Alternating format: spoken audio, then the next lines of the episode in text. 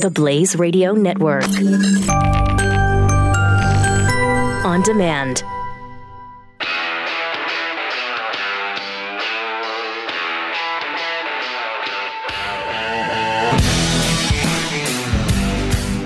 Pat Gray is here on the Blaze Radio Network.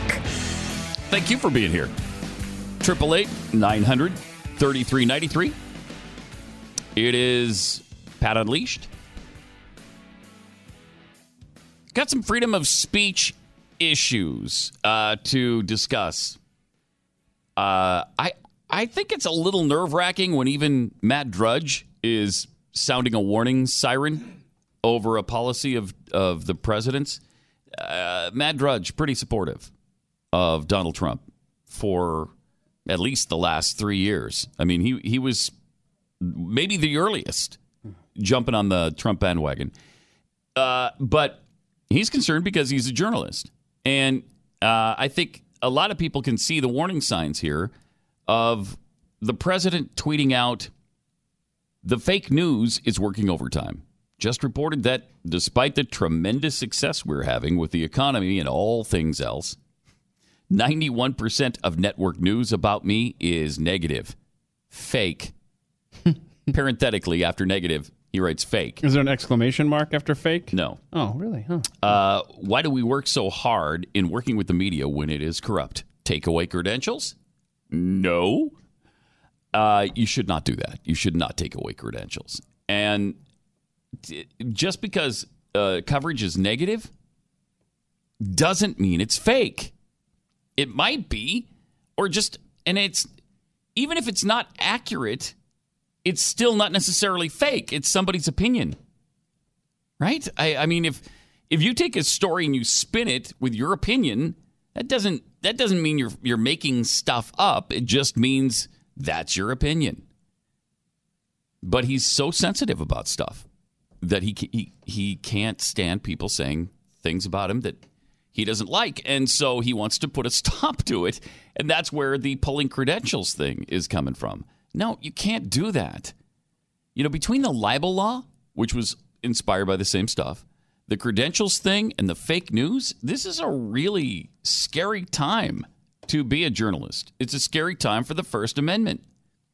So, Matt Drudge wrote, I fear the future result of Trump's crusade on fake news will be licensing of all reporters.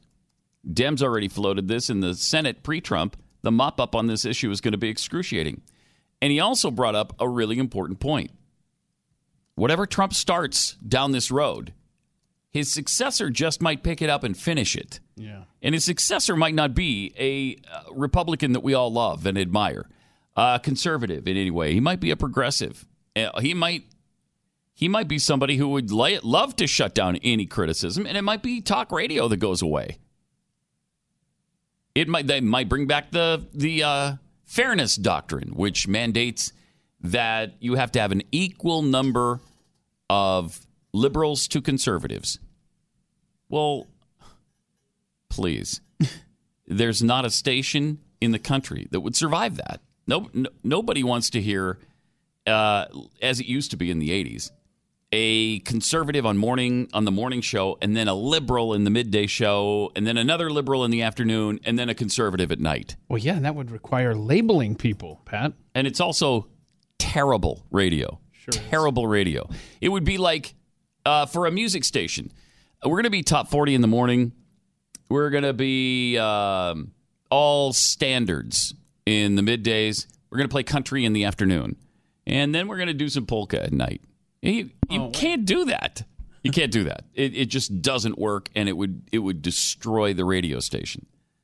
So uh, this is a really a really bad road to be traveling down. It's got to stop. And supporters of this president have to let him know. No, don't you, you can't start credentialing or pulling the credentials of journalists. We can't license and register them. There'd be so many people that would if if you if you force this issue, it's going to shut down the internet. Because you're not a journalist, so you can't be saying these things. Uh, journalism is a defined profession. And if you're just sitting at home writing your own opinion on a blog or a Facebook page, uh, we can't allow that because you're not licensed and you might be putting out fake news. It's super dangerous. I mean, really, really uh, it could end the First Amendment. And so you got Democrats trying to cover themselves and do a preemptive strike and come up with some sort of definition of journalism. Well, if you do that, you're going to exclude an awful lot of people. You can't define journalists and journalism. You just leave it alone and let the First Amendment work. The First Amendment is all we need. The Constitution is all we need. We've already got all the law we need when the First Amendment states in the relevant section Congress shall make no law abridging the freedom of speech or of the press. Period. That's it. Already there, already covered. Leave it alone. But they won't because that's the way it goes now. You just won't. Uh, interestingly, George Will has a uh, uh, opinion piece out. George Will is not a huge uh, Trump fan, and I'm sure the president would like to silence George Will. He's got a new com in his new column though. He's going after Mike Pence in a big way. Calls him the worst person in government. Mike Pence. In his new piece for the Washington Post, Will says the vice president reflects everything that's wrong with the Republican Party as the country gets closer and closer to the midterm elections. The reason, according to Will, is that Pence's antics represent how the GOP's platform has become all about servility to Trump. I think that's true. I think it has.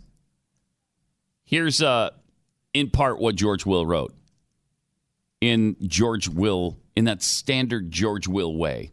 Donald Trump, with his feral cunning, knew the oleaginous Mike Pence. The what? Oh, yeah. The oleaginous. Oh, you know this. That was like a word of the day about a week ago. The oleaginous Mike Pence, with his talent for toadyism and appetite for obsequiousness. Mm-hmm. That was a few weeks ago on that one. If I had a dollar for every time I've used oleaginous and obsec- uh, obsequiousness in the same sentence, God, well, I'd have a dollar because that's that was the first time. Well, you know, you'd have two dollars, one for each. Right, right, Right? That's right. so the uh, sentence again: the oleaginous Mike Pence, with his talent for toadyism and appetite for obsequiousness, Sure. could Trump knew become America's most repulsive public figure. And Pence, who has reached this pinnacle by dethroning his benefactor, is augmenting the public stock of useful knowledge because his is the authentic voice of today's lick-spittle Republican Party. Oh boy. He clarify he clarifies this year's election. Vote Republican to ratify groveling as governing. Uh, it- it's good if if I knew what he meant. It- I, I think it would be good if it was in English. I, I think. I'm not sure, but Yeah, if if you have to keep a think there's a dictionary point in close there. by when you're reading an op-ed, you might want to edit that op-ed. I mean, isn't, this guy's amazing though. Uh, we're not. He's he's got a vocabulary. Yeah, we're not there anymore, George. Will as No. a society, or speaking for myself. No, we are not. So maybe we use smaller words next time to make a point. How bad is that? We're asking George Will to dumb down his article so we can understand him. George, please let us in on this. We don't we don't know what you're talking about. I know Mike Pence is bad. I can't figure out why. Yeah, because it wasn't in English. Yeah, as So- I'm reading your op-ed, I want to nod my head in agreement with what you're saying, not because I'm trying to act like I know what you're saying. Mm-hmm. Mm-hmm. Mm-hmm. Okay. Yeah. Oh, great point. Yeah, I was just thinking about the obsequiousness. I, I really was, and uh, st- uh, talking to my wife uh, about the oleaginousness of this whole thing. And uh, How about the lick spittle? I mean, that sounds dirty, right there. I have never heard the word lickspittle. I don't know what the heck that. That I, I have no idea what that means. like we need to take that word to Urban Dictionary. But I digress. I'm gonna I'm gonna look it up right now. Oh boy, this could be a dangerous maneuver Spittle. here. Okay, do Uh, Urban Dictionary though. the definition of lickspittle: Okay, a you do that person who behaves obsequiously to those in power. Wait, so he repeated. So he, used obsequiously and Oh, lickspittle, He which had a thesaurus going on. mean basically the same thing. Okay, because Urban Dictionary. Uh-huh. So anyway, you got any other stories for there to read? What is he? Uh, does the early? I mean, does the Urban Dictionary have anything on it? Did you look at the Urban Dictionary? Mm-hmm. Ah, just a slimy Oh, groveling and devious person who will do anything to get ahead in their life and career, including accepting an order from the boss to lick a. I'm not reading anymore. Oh wow. Okay, a- so it's a a little nice bit day. different in uh, in urban speak. um, and oleaginous, rich in, covered with, or producing oil, oily or greasy, or ex- exaggeratedly and distastefully complimentary, which I think is the better definition in this particular case. Boy, look look So- at that though. Lick Spittle's been getting some play. Look at look at this little chart here. Mm-hmm. This is how- much it's been used in the in the last few years. And look at 2018. Boy, Lick Spittle's getting popular. It's not weird. That's it's weird how that happens. Yeah. All of a sudden, it's like uh, contemporaneous. It's another example of everybody was everybody was talking about uh, uh, Comey's contemporaneous notes. They were uh, they, they they were vast and they were contemporaneous in their nature. Uh, and then everybody picks up on it and starts doing. So maybe George Will will create a whole sensation with oleaginous and Lickspittle. What was the uh what was the one? gravitas? Remember that one? Gravitas. And- and- Yeah. yeah, when, Yep. when they added Dick Cheney to the George Bush ticket. for gravitas. Gravitas, yeah. yeah, and now that's kind of gone away. Nobody talks about gravitas. Yeah, anymore. really dropped off. So apparently nobody has gravitas anymore. There's nobody in this administration with gravitas. I I would think uh, you could define General Kelly as a person with gravitas. Yeah. He definitely had some gravitas to the room. Uh, Triple eight nine hundred thirty three ninety three. Uh, we've got some great stuff uh, to share with you today. Um, the Am- American prisoners returned home, and we have some we have some video on that. Israel and uh, Iran getting dangerously close to war.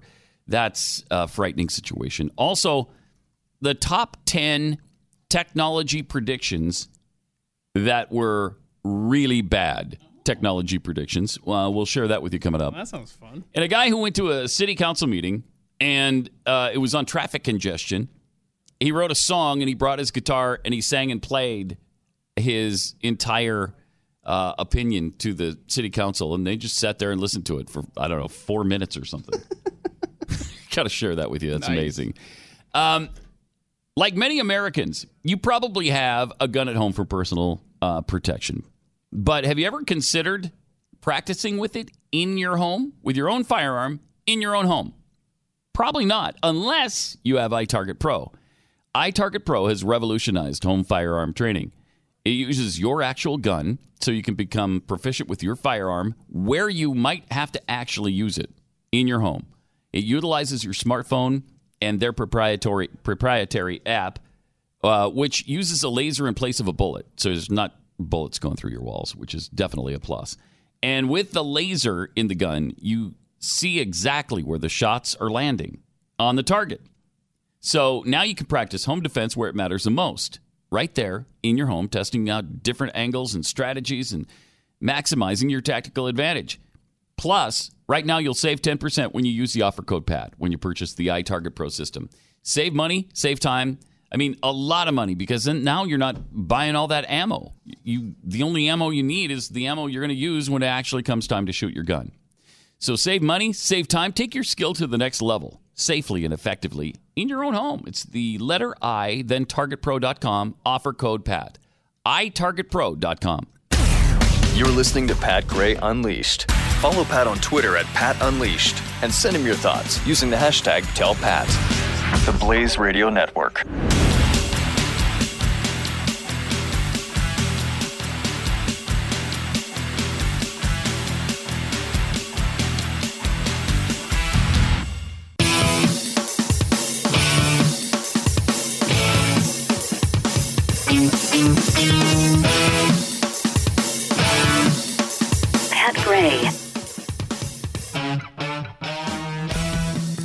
900 3393. It is Pat Gray Unleashed.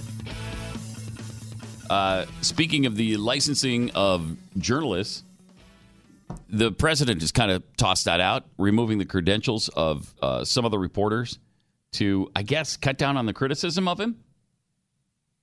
Really dangerous stuff. You just you can't do that kind of stuff, and you you got to have thicker skin than this. You you know there's going to be criticism. And you know a Republican president is going to face a lot more criticism than he gets positive coverage. That's just, it goes with the territory now. Because all the journalists, something like 90 some percent of the journalists, I think it's 93%, are liberals or identify with the Democrat Party. We had a, we had a study. It was, it was 93% of the journalists that came from the Ivy League, I think and 7% of them were conservative. Now, wait, the 93 7 stat I'm familiar with is 93% of journalists voted for Al Gore. That I could mean, be too. That's, I yeah, mean, that that's- tells you everything right there over, Yeah. over Bush. and it's gotten worse mm-hmm. since 2000. You know that. It, it's just it's just gotten more lopsided. So if you're a Republican president, you know you're going to face criticism. Just get used to it. It goes with the territory, or ignore it. Turn off the TV. Stop watching. Stop listening to people. Triple eight nine hundred thirty three ninety three. Uh, Brian in Oklahoma, you're on the blaze. Hi. Hey, Pat, how are you doing? Good.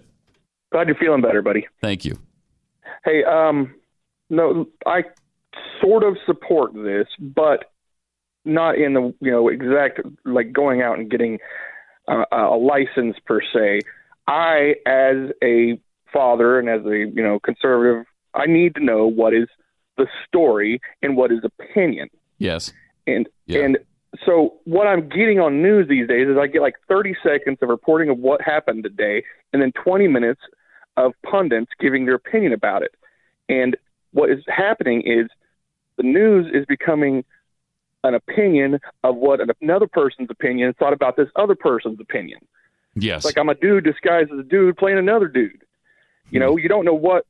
After you listen to it for 20 minutes, you kind of lose track. With I, I need to be able to send my kids down to the library, and they need to be able to open up an encyclopedia and do a book report and get factual information about the the, the event that they're trying to, you know, formulate their own opinion on, Mhm. not have someone else's second, third generation opinion being regurgitated to them all day long in the news.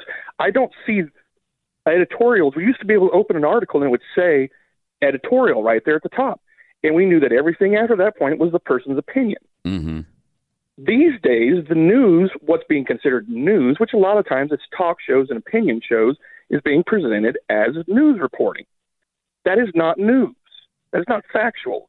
I would like to be able to see on my TV that this portion of the show is the actual story reported, you know, and this part is my opinion about it Yeah. because the reporters are becoming the news. Yeah. There. You Yes. see the problem with that? Yes, it, it is a problem, but it's a problem we're aware of now, and and it, it's kind of up to us to sort of uh, sort all of that out. And you just have to know when you turn on MSNBC, almost all of it's going to be uh, uh, opinion, and it's going to come from the left. When you turn on Fox News, there's going to be a good amount of opinion that's going to be right leaning. Um, and w- when you're watching the CBS Evening News, it used to be that you're getting mostly just the reporting of the news. That's changed a lot now too, and so I, I- think it's incumbent. Appreciate the call, Brian. I, I think it's incumbent incumbent on all of us to figure that out, to tell our children about that, to uh, educate our families into how to consume this stuff because you can't just take everything that's told to you on television now as factual. Uh, 24 hour a day cable news has changed all that. And the fact that all of these journalists uh, are left leaning now has changed all of that. And the fact that agenda overrides everything has changed all that.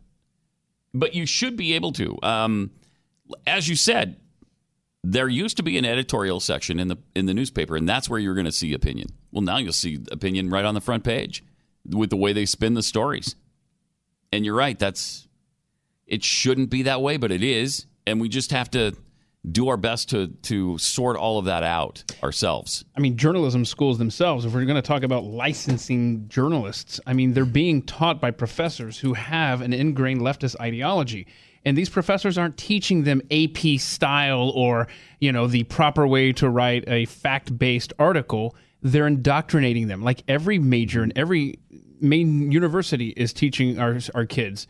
Um, but whenever I am confronted with, oh, you need, a, you should have a license for this. Oh, you should have to go to school for this. You know, my instant reaction internally as a parent who places the value of teaching my child, and I know you can absolutely relate to this, is I am so tired of hearing in so many areas of my life, well, I mean, you don't have an education background. Oh, well, you didn't go to school to be a teacher. Mm-hmm. Right. Okay. But I have my kids' best interest at heart. And, and that's that's my focus. I I'm, mm-hmm. I don't like having to be licensed and having some authority tell me who to trust it's just and maybe it's too libertarian of me but i apply that in so many ways anytime you get the government involved uh, they're going to screw it up so if you get the government involved in licensing journalists there goes the first amendment they're going to screw it up and teachers are a really good example of this if you have to be a licensed teacher to teach your children that eliminates homeschooling which a lot of you know, the public school system, the government would love. They'd love to eliminate homeschooling because then everybody has to be funneled into their little system where the propaganda invades our little minds, and they get to they get to fill them full of whatever left wing uh, nonsense they want. And think of that. You're asking the government to license someone, whether it's a school, whether it's a college, there's still an arm in many cases of the government to some extent or another. You're asking the government to license certain individuals who then have the right to report on the government. Mm-hmm. I mean, that's the danger that we get in with our health insurance and health coverage. Oh, well, I mean, we have opened the door to the government to tell us what we can and can't have done to us for our health. And it's just going to lead to our diet, what is allowed there? What kind of medications are you allowed? I mean, this is such a slippery slope whenever you open the door to the government. And that's what's made America different all of these years is the fact that we don't lean on the government for things like freedom of speech, for freedom to choose our health insurance, health carrier. I just, I mean, this is, I can't even see why this is even considered. By there's a, there's a lot of libertarians who think even doctors and dentists shouldn't be licensed. Miss, if you have a bad doctor, let the free market work it out if you go to a doctor and he's terrible, uh, you're not going to go back. And you're going to tell your friends, and then that guy's not going to have any patience. I mean, I, I don't know that I want to go that far because we've gone down this road way too, way too, mm-hmm. way too far now mm-hmm. to go back and say, well, we're not going to license doctors anymore. But in in true libertarian ideology, the government wouldn't be licensing virtually anybody. You just let the free market work everything out. What's wrong with that? I would much rather err on that side than so the I. government licensing every so corner of our life side. And you can't make the argument, and I have, that there's certain things where the government does belong, like public safety. It, it is up. It is one of the jobs of the government to keep the public safe, and that's where licensing of physicians kind of enters in. So you get less people with malpractice uh, killing other people. so there might be some professions where it's appropriate, but I mean, you've got the government licensing hairdressers. Why? Why? Uh, who cares? If they're bad hairdressers, they'll go out of business. Let the market decide. How tough is it? it it's just not. It's not difficult. But when you start, so when you start getting into the licensing of journalists, who decides who's a journalist and who's not? Who decides who receives the license and who doesn't? What if, what if I want to put something up on the internet and I'm not a licensed journalist and I'm making certain claims that I believe to be true? Am I going to be completely shut down and disallowed from making statements? It will crush the internet. It, it really would. It would it would take away blogging and Facebooking and maybe even Twitter. Because you don't have a license. You can't make that claim. You can't do that story. Who are you? I mean, do we seriously dangerous territory? Need a license to express our First Amendment rights? No, we don't. Screw that. Yeah, it's it's really dangerous territory. Triple eight nine hundred thirty three ninety three. More Gray Unleashed coming up.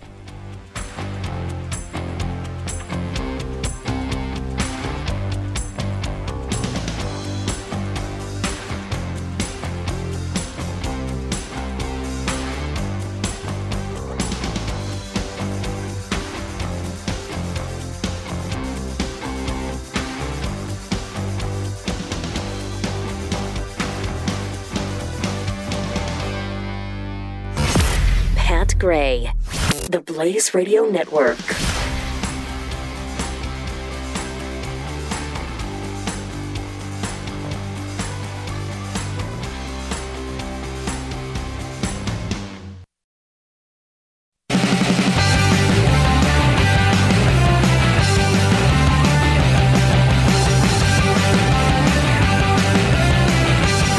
Now back to Pat Gray on the Blaze Radio Network. Triple eight nine hundred thirty three ninety three.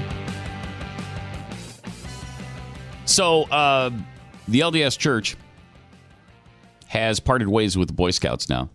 We didn't get to this yesterday, uh, but it's interesting. This has been coming for a while.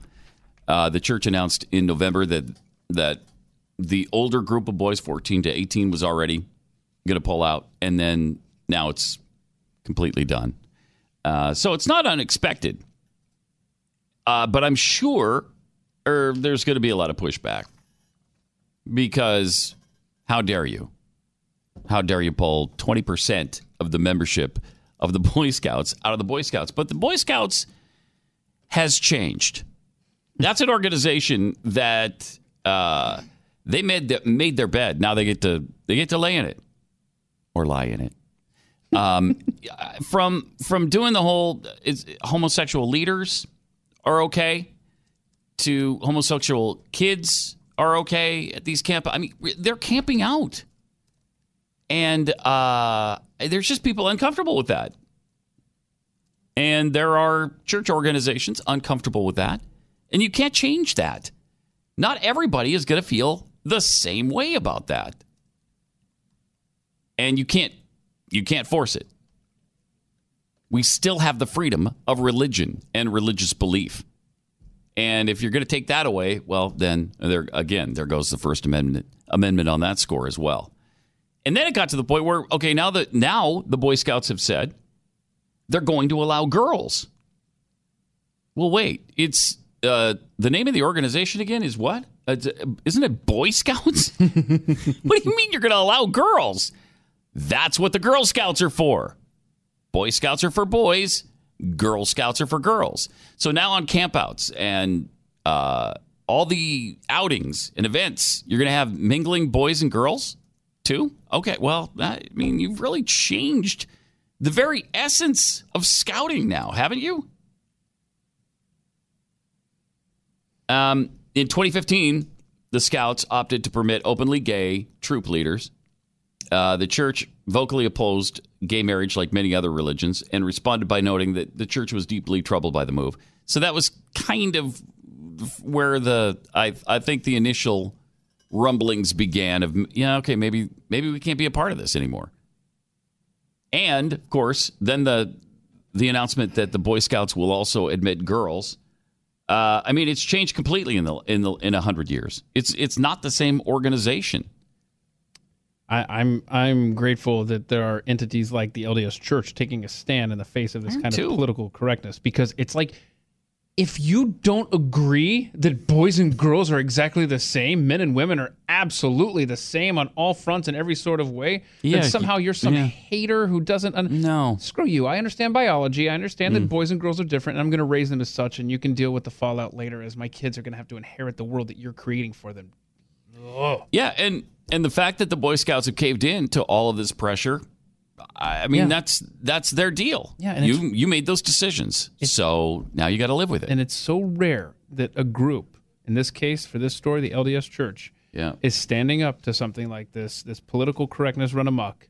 And so, thanks. I mean, I was never the scouting type anyway. First of all, I'm I, I'm not excited about campouts. Nope. Uh, I'd rather sleep in my bed. Thanks. Thank you. Climate controlled, Mm-hmm. I wanna absolutely. get up and take a shower in my shower. Uh, you like I, hot water? I like hot water. You like flushing toilets? I do. Uh, very much. Very Okay. much. I really hate outhouses. And uh, I really hate community bathrooms where they're filthy and s- smell like you know what. Um, so, yeah, I was never the big. And tying knots really bored me. Right. So, yes, yes. All of this. You, I mean, it's like I'm speaking right now. Like I do not go on campouts with Ezra. He's not a part of the uh, Boy Scouts anymore. Yeah. Er, Scouts. Um, he's in uh, Trail Life, which is what the Boy Scouts were 100 years ago. Um, you know, it's where boys Oh, are there's, boys. there's Trail Life is a different organization that's kind of a competitor, Right, to right. the Boy Scouts. And like the girls are American Heritage Girls, that that is the counter to the Girl Scouts, which has become you know a, a, an arm of the Hmm. uh, of Planned Parenthood, quite frankly. So anyhow, um, I'm with you, man. I, I don't want to smell like the outdoors. yeah, I, I I like being clean. Mm-hmm. Um, I like mattresses yeah, I do too. and sleeping on them. Mm-hmm.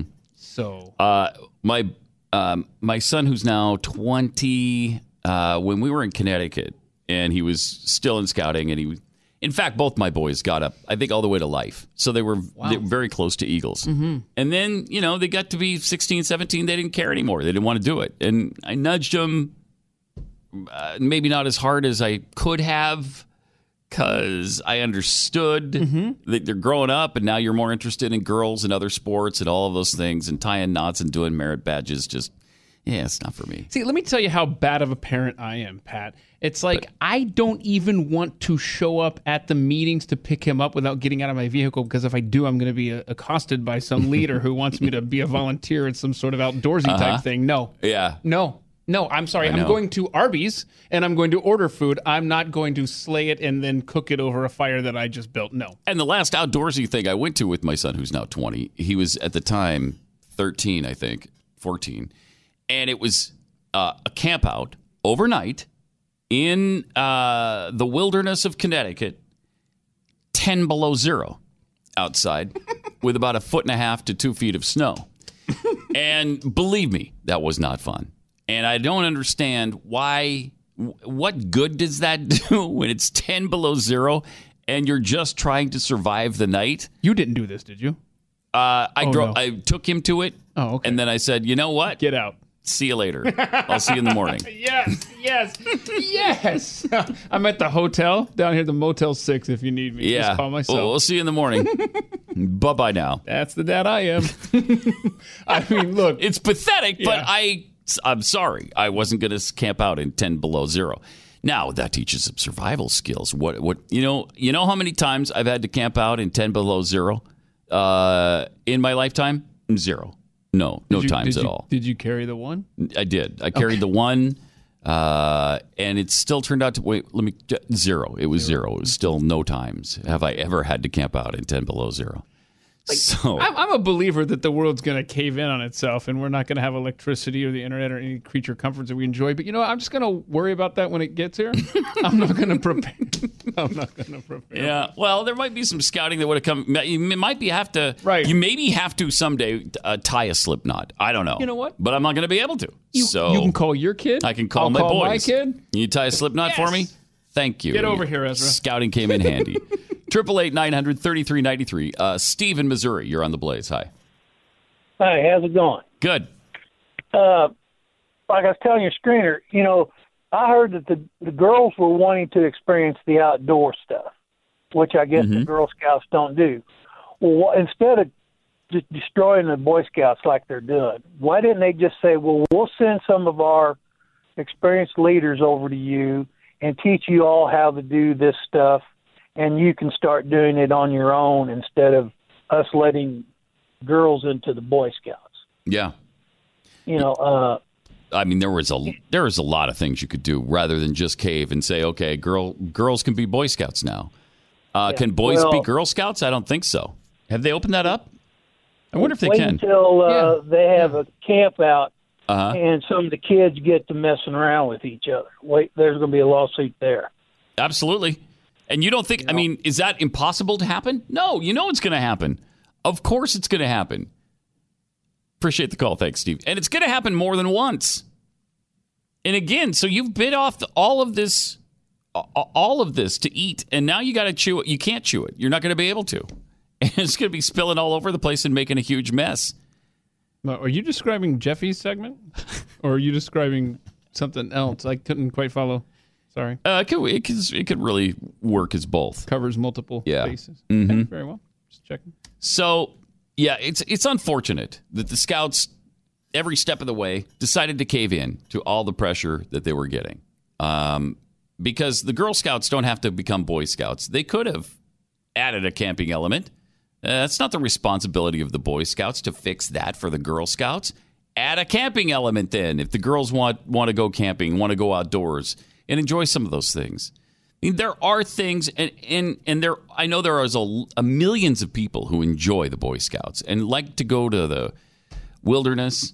What's that campground? That huge wilderness that uh, you go to Here like every Texas? four years? No, it's Oh, in, oh, Jamboree. Yeah, Right? it's uh, there's something in New Mexico. Oh, that's, that um, is yeah. uh, a huge, huge deal. Yeah, I, I got you. and you prepare for that. Yeah, it's in a mountain and stuff. Yeah, and and I know people love it. Phil, yeah, Philmont. I think so. Yes, and they really enjoy it and they learn from it, and that that's great. Um, but when you've also caved in every step of the way to completely, fundamentally change your organization and become something that you weren't set up to be, well, now you've gone way too far. So it'll be interesting to see. And I, I, I wish the Boy Scouts the best. I, I hope they do well. But uh, they've lost 400,000 members now because of the uh, choices that they made. Yep. Triple eight nine hundred thirty three ninety three. Speaking of Jeffy, as we were a few minutes ago, he originally said that he had to he had some business he's taking care of today. Um, Is he? No, I just uh, I just found out where he actually is. Hundreds of sex enthusiasts are set to descend on Las Vegas in a bid to break the record for the world's biggest ever orgy. Oh, he got the last minute flight. That's a family obligation today. Uh huh. Uh, Want to get Yeah. away? he took a. He heard that ding this morning, and he got on a plane. More than a thousand people are expected to join in the monumental event in the city uh, in Las Vegas, Nevada. Next, oh, it's not until next month, but maybe he's getting a an early jump on it. Participants can either play with just their partner or other attendees, providing there's established mutual consent. What a d- another dangerous event in this day and age, isn't it? How do you even consider doing something like this? Tickets are uh, $200 for a couple, $25 for a single woman. Wait, wait. Unescorted males are banned from the event. Yes. Jeffy. Uh, So maybe he's not there after all. well, he's going to be getting the the first flight back to Dallas when he finds that out. It's like, oh, what are you talking about? I'll give you two hundred bucks. Man, Uh, all right. Triple eight nine hundred thirty three ninety three. that says it all right there. Sure does. Twenty-five bucks, get in. Unaccompanied males not Can't come. Sorry, we don't want you. Uh, several years ago, Glenn and, and Tanya had a really terrible experience with a realtor, and uh, it took them a long time to sell their house. They lost a lot of money when they finally did, and they didn't want that experience to be yours. So they decided to create a network of agents all across America, and they wanted to make it a better experience. So they knew they had to rigorously qualify these people, and they did it based on their experience and what kind of marketing plans they have, what kind of character do these do these agents have, and what kind of results have they gotten for their clients in the past. Then there's one other key uh, to this equation that I think is really important. That's they're all fans of the of of Glenn's show, and so they generally speaking share the same principles and values, and you have that in common. Really good chance you're going to get along with them. So if you're trying to sell your house, obviously you want to get the most money, you want to sell it really fast, and then maybe you want to turn around and buy it. We can help you with all of those things. Go to realestateagentsitrust.com. We'll introduce you to the best agent in your area. It's realestateagentsitrust.com. Pat Gray on the Blaze Radio Network.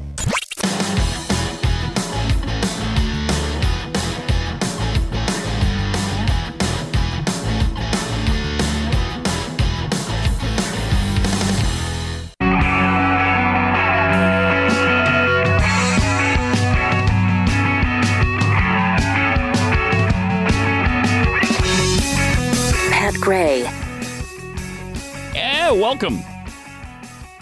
Triple eight nine hundred thirty three ninety three. Uh, save this date for the Mercury Museum here in uh, Dallas. Well, it's in the Dallas Fort Worth area. We're actually in Irving, but it's Friday, June fifteenth through Sunday, June seventeenth. We're doing the muse- the Mercury Museum again, and this is something you don't want to miss. We've got so many great things for you to see and enjoy. Uh, have you ever heard about Peter Zenger? He owned a newspaper in the 1730s in New York. Paper published criticisms of the crown.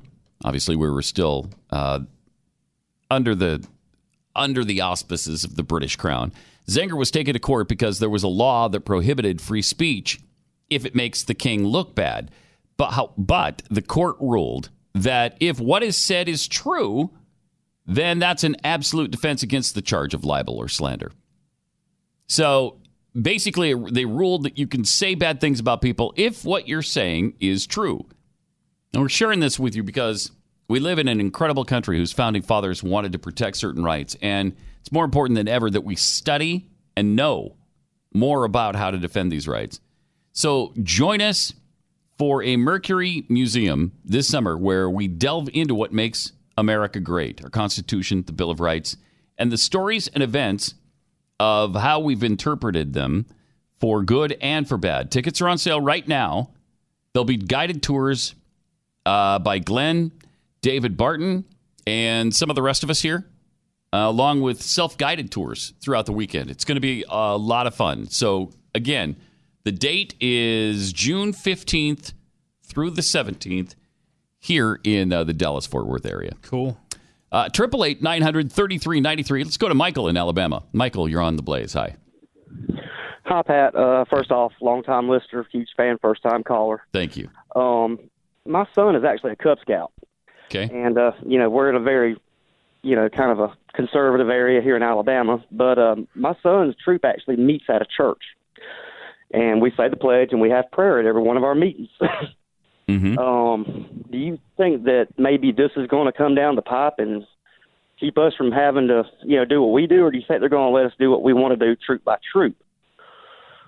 That's a good question. I mean- That's a re- uh, it's a really good question. Uh, I would think the way it's going with the Boy Scouts, eventually they'll probably they'll probably discourage that um, because look at all the things they've accepted in the last few years, and then you kind of project that into the future, and I would think they'll cave in a lot to, uh, to a lot of other pressure as well. And certainly, some atheist is going to bring pressure to bear on the Boy Scouts if uh, if there's if there's certain units who are praying before their meetings. Uh, I don't I don't think that's going to be well tolerated.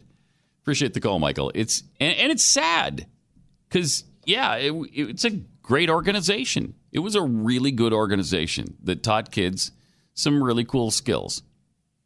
Now, I didn't think it was cool when I was that age, but Right. many do. Sounds like they might learn some Many do. different kind of skills in the near future on these campouts. It might. They might. Uh, also, apparently, we had a question come up on Twitter last Yeah. night about um, Alexa skills. Yeah, so somebody tweeted me. Whether the Blaze has Alexa skills. Yeah, so someone tweeted at the Blaze Keith. They said, "Hey Keith, does the Blaze have any Alexa skills?" I had no idea what uh, an Alexa skill was. And by the way, if your Alexa is going off right now like Sorry. crazy, not sorry. Uh, you shouldn't have put that in your house to begin with. But anyway, um, so I, I googled that. I didn't know what an Alexa skill was, and found a cool article there. There's apparently quite a few skills. Is- I, I wonder if a lot of people who have this uh, unit in their home know that it does these things. For finance, the Capital One skill with this Amazon product, so I don't set it off. Yeah. allows you to check your credit card balance or make a payment when one is due. It's secure. This skill performs security checks and requires you to uh, sign in using your username and password. Then, when you open the skill, you have to provide a four digit code to confirm your identity. Just be wary of who's around when you're doing it. Anyone who overhears your personal key can access your banking or credit card info just by asking Okay. uh, the Amazon unit. That doesn't sound like a Wow, skill. that's scary, really. if you'd like to check stock prices before heading out in the morning, try opening bell. This skill allows you to ask for a, sco- a stock price using a company's natural name instead of the ticker skim, uh, ticker symbol, such as a- Amazon thing. Uh, ask opening bell for the price of Google. Good luck. Uh, TD Ameritrade has something similar. And because cryptocurrency is so popular, you can keep up with your current investments during your flash briefing with cryptocurrency flash briefing skill. I, those some kind of cool uh, financial things, but also potentially dangerous.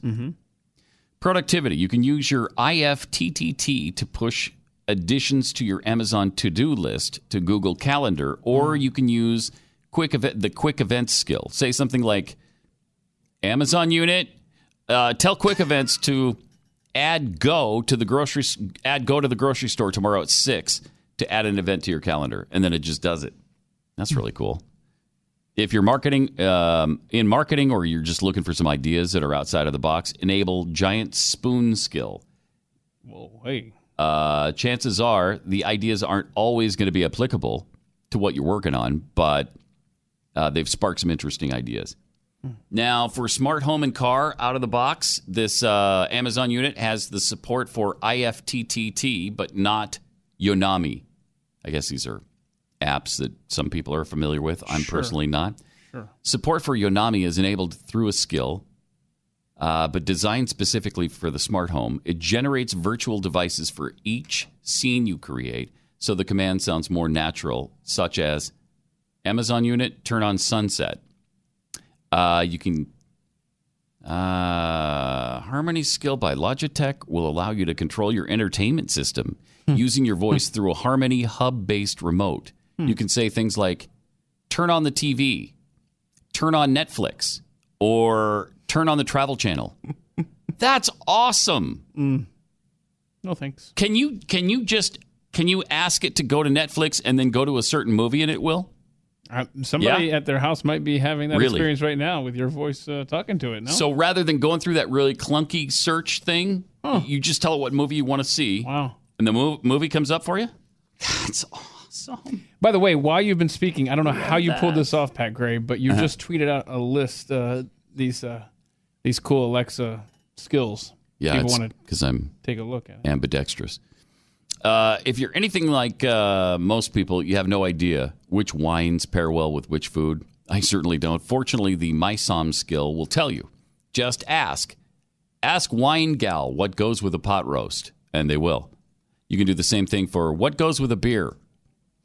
Um, to double check what internal temperature is considered safe when cooking different meat, use meat thermometer. Say, ask meat thermometer, what's the best temperature for steak? You can get recipes. Uh, you can get meal ideas. Uh, you can place your Domino's easy order just by speaking, open Domino's and place my easy order. And then it does. That's pretty cool. St- uh, same thing with Starbucks. Same thing with Pizza Hut. Uh, then they've got a bunch of fitness skills here. I'll bet you most people that have this Amazon unit have no idea uh, about all of these skills Yeah. that it'll do for you. That's the problem with these things. You buy them, you put them in, and then you wind up asking what, what the temperature is outside, and that's about it. Well, what's what's it? The temperature is seventy three degrees. Uh, when's it going to rain? There is no rain in the seven day forecast, and that's about what what you get. Yeah, about the coolest thing that my phone does is it's a it's a Roku remote, and I want to thank the Twitter folks for uh, turning me onto that recently as well. That's the only cool thing that my phone can do is be a remote control for Roku. which is kind of cool. Yeah, it That's is. not bad. Standing out in the garage, you know, Yeah. and I like that. yeah, I like that. It it can also find the blaze for you and, and play it, which is why I'm trying not to set off everybody's because you might be using that feature right this minute. Pat Gray Unleashed on the Blaze Radio Network.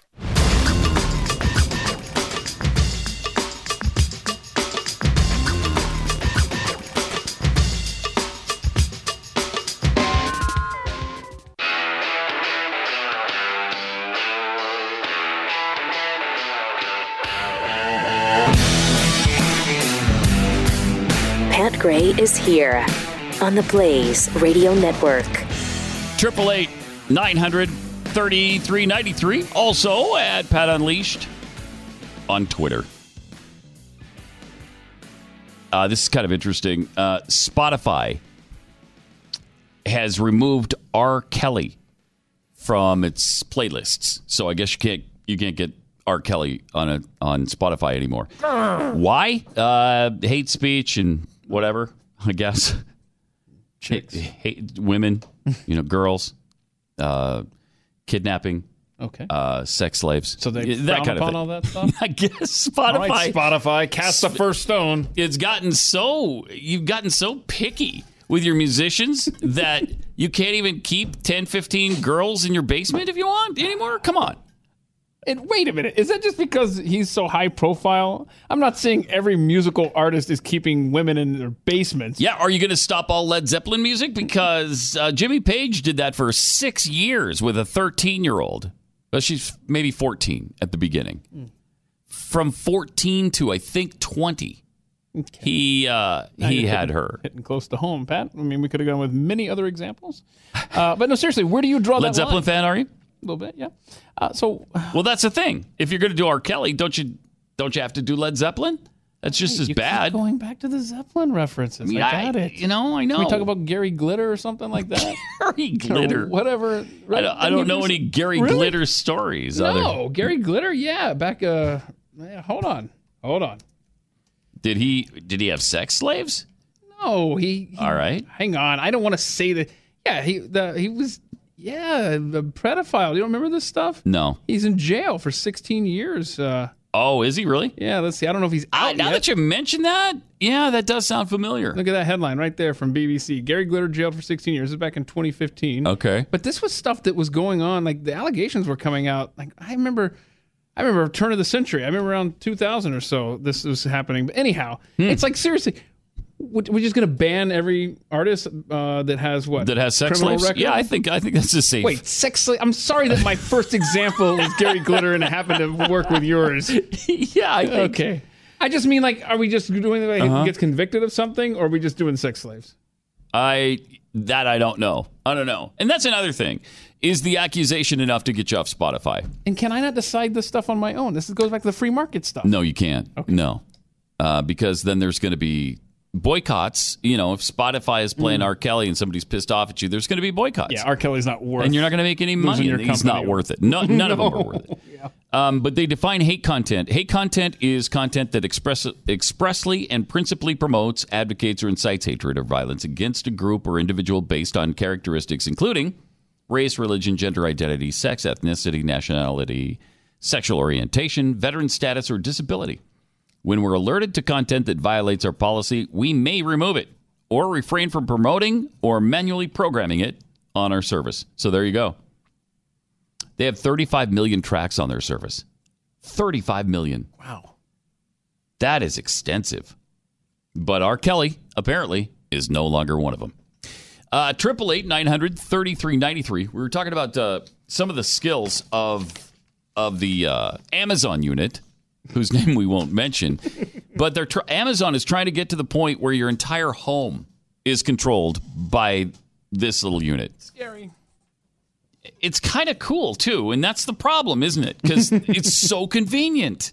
Like if you use if you lose your remote, you can you can go to the Amazon thing and it will do these things for you.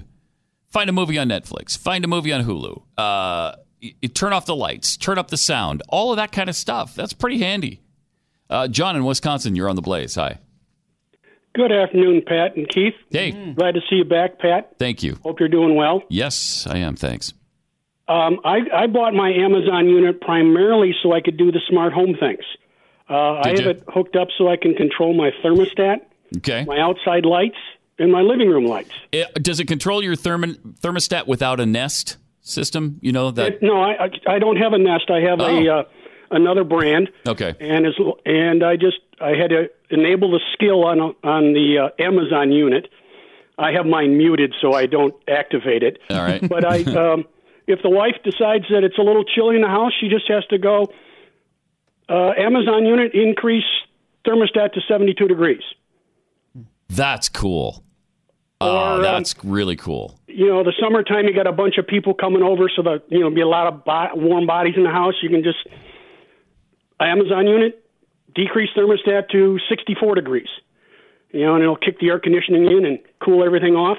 Wow. Um, my outside lights are set up to go on at sunset and off at sunrise. Yeah. But you know, you get a storm that comes through, and so it gets pretty dark outside. I just say, Amazon unit, turn on outside lights, or Amazon unit, turn on living room lights. Does it control your TV too? All your entertainment stuff? No, I haven't gotten that. The apparently the dish hopper unit Yeah. you can work with the Amazon unit with. I'm still not there yet. The wife hasn't seen the financial justification for that. Okay. yeah, I've got that same problem in my house too. Uh, if the wife hasn't seen the financial justification, it just doesn't exist. So, yeah, that's a battle I fight all the time as well. That sounds pretty cool, though. Uh, is it is it worth the potential intrusion into your privacy, like Amazon being able to listen to your conversations and all that stuff? Do you worry about any of that? I, I do and I don't because all the other things are listening in and doing what they want to anyway. You're, It's you're true. Yep, They got you coming and going. it's true. So, and if it's really something I don't want them to hear, I unplug it. All right, thanks a lot, John. And really, that's that's kind of the decision we've made. Is that eh, it's convenient? I love it, so Yeah. I'm just going to do it, and uh, I'm not going to worry about it. Man, if the government ever does get intrusive, yeah, maybe I'll worry about it then. Eh, It's too late then. Yeah, I, I, It's too late. Seriously, I, I just told you that uh, the only thing that my phone does that's cool is it's a Mm-hmm. Roku remote in the garage for Braves games in the evenings. I did forget until that conversation there. I've got my uh, thermostats uh, right there on, on my phone. Oh, that's right, yeah, So I yeah. do that. And let me tell you where this comes in handy. Having your thermostat on your phone is when you wake up in the middle of the night and you're hot or you're cold. I don't want to get out of bed. Right, I don't want to go out in the hallway and stumble really in the good. darkness. I just reach over and go. That's beep, really beep, beep, good. Go back to sleep. Well, and you could do it from here, right? You could change it Yeah. at your house from yeah, here. I can see when you know the kids are, uh, uh, and then the wife left the house and uh, didn't adjust the thermostat, and I'm like, oh come on now. And that's another thing. I remember when the Nest system first became available. Uh, I was I was still in Houston at the time, and they were talking about this new system where uh, you can remotely control this. You can go on the internet and change the temperature and all of those things. But the the fear was that the global warmists are going to get involved here, and mm-hmm. they're Yeah. going to decide when it's too cold in your house in the summertime, and they're going to turn off your air conditioning, or it's too hot in the wintertime, and they're going to turn off your heat and or change it to a to a you know they're going to raise the temperature in your house or lower the temperature in your house. Mm-hmm. And they could do that. Yeah. They could they still could do that i haven't heard of any examples of that necessarily And that's why in a drawer in the laundry room are the old thermostats that aren't connected to anything in case I ever have to do that and put them back. you just go back wall. yeah you just go back to it Yeah. I mean, seriously, but but you know, you talk about convenience and saving money and how this Mm-hmm. is great. Let me tell you why. What pushed me over the edge to to to go with this route with the thermostat on the phone. We went to Atlanta for a week uh, several summers ago, and so at night I have to have it cold in the house in order to sleep. And we were leaving, and we were pulling out of the driveway, or I don't know if it was the airport. I don't know what it was, but I remember telling Carrie, I was like, "So you did turn the air back up to a you know a warmer temperature?" Oh yeah, I totally did. Yep, yep, yep, yep, yep. Yeah. After a week, we came back to a very ice cold home, and I realized we had been um, air conditioning the entire the house empty house for, for a week. for a week yeah That's exactly the moment I went to Home Depot and I got the, uh, the I got the the wireless because I could have controlled that from the the uh, the airport Yeah. and double checked. and convenience and savings overrides everything Yeah, else it's Carrie's fault. It's Carrie's fault that Big Brother's in women our house. and women man women Yeah, right. you know what i'm saying yeah. women that's what i'm saying Edit that. i'm saying All women this whole stuff we're doing right now, just kind of. it's women it's women that's what it is Okay, but there's not so much delay. They can't. You can't keep saying that. They can't erase the entire show, man. Uh, it's interesting what we give up for our uh, f- what freedoms we give up for our and it's not just safety either it's just convenience it's i mean we are so pathetic that we're willing to risk our freedoms for our convenience Yep. I never thought that would happen. And and now you look at technology and just how great it is. And you couldn't see a lot of this stuff coming before. I mean, they, I, I don't remember any of this stuff being foretold back in the day. they you. were talking about stupid flying cars and things that didn't make sense. All of this stuff makes sense, Mm-hmm. Right, It makes your life so much better. Yeah, the best stuff is the stuff we never saw coming. and we'll roll over and play dead like a bunch of dumb dogs uh, for this kind of convenience. Yeah. and we already have. So Terms and conditions, man. Just check, yeah, check. Oh, please. We don't even. I mean, the first line, you're like, no, I'm not going to read that. Even if it was one line long, I'm not reading that. Yeah, really, That's, I mean- um, you just- I agree. I mean, And you need- move on. You need two lawyers in two days to read all this. I don't care. Take my health care. I don't care. Yeah. Yesterday, I watched uh, Running Man which, by the way, was done in what 1987. But you Long know, time ago, Do you know what year Running Man supposedly takes place in? I don't.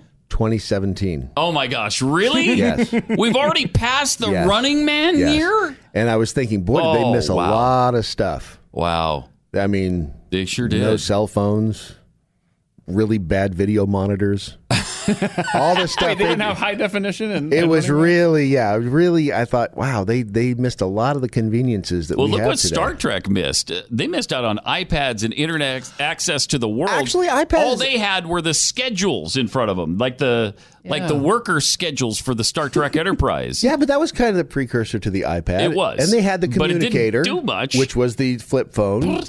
Yeah. And Yeah. now I'm still Yeah. waiting on the phaser because there's some people I would love to to, point it at right yes. now. Yeah. Would, would it be on stun or would it be on It would kill? be on stun because then you can do that repeatedly. You can only kill them once. You can stun them over and over That's a good thought. and over. That's a good thought. And it's better than a taser because it just knocks them out. Just boom. And you wait till they get up. You say, "Remember that?" And they're down again. the very bitter Brad Staggs joins us. I, speaking of bitter, earwax. Hmm? Is that bitter? You're welcome. I've never tasted have it. a So. flavor or something. What are we doing? Oh, come on. like you didn't know that. I don't recall ever. No. We've covered a lot of ground this week, by the way, when it comes to earwax. We've covered cockroach pieces in your ear. We've covered how, you know, the ancient uh, Romans and Europeans would tickle their inner ear to, you know, They and then they could. And and I'm not going to say what they did because, well, no, I've already said cockroach. So I've ruined your lunch. So they, they would throw up by tickling their inner ear.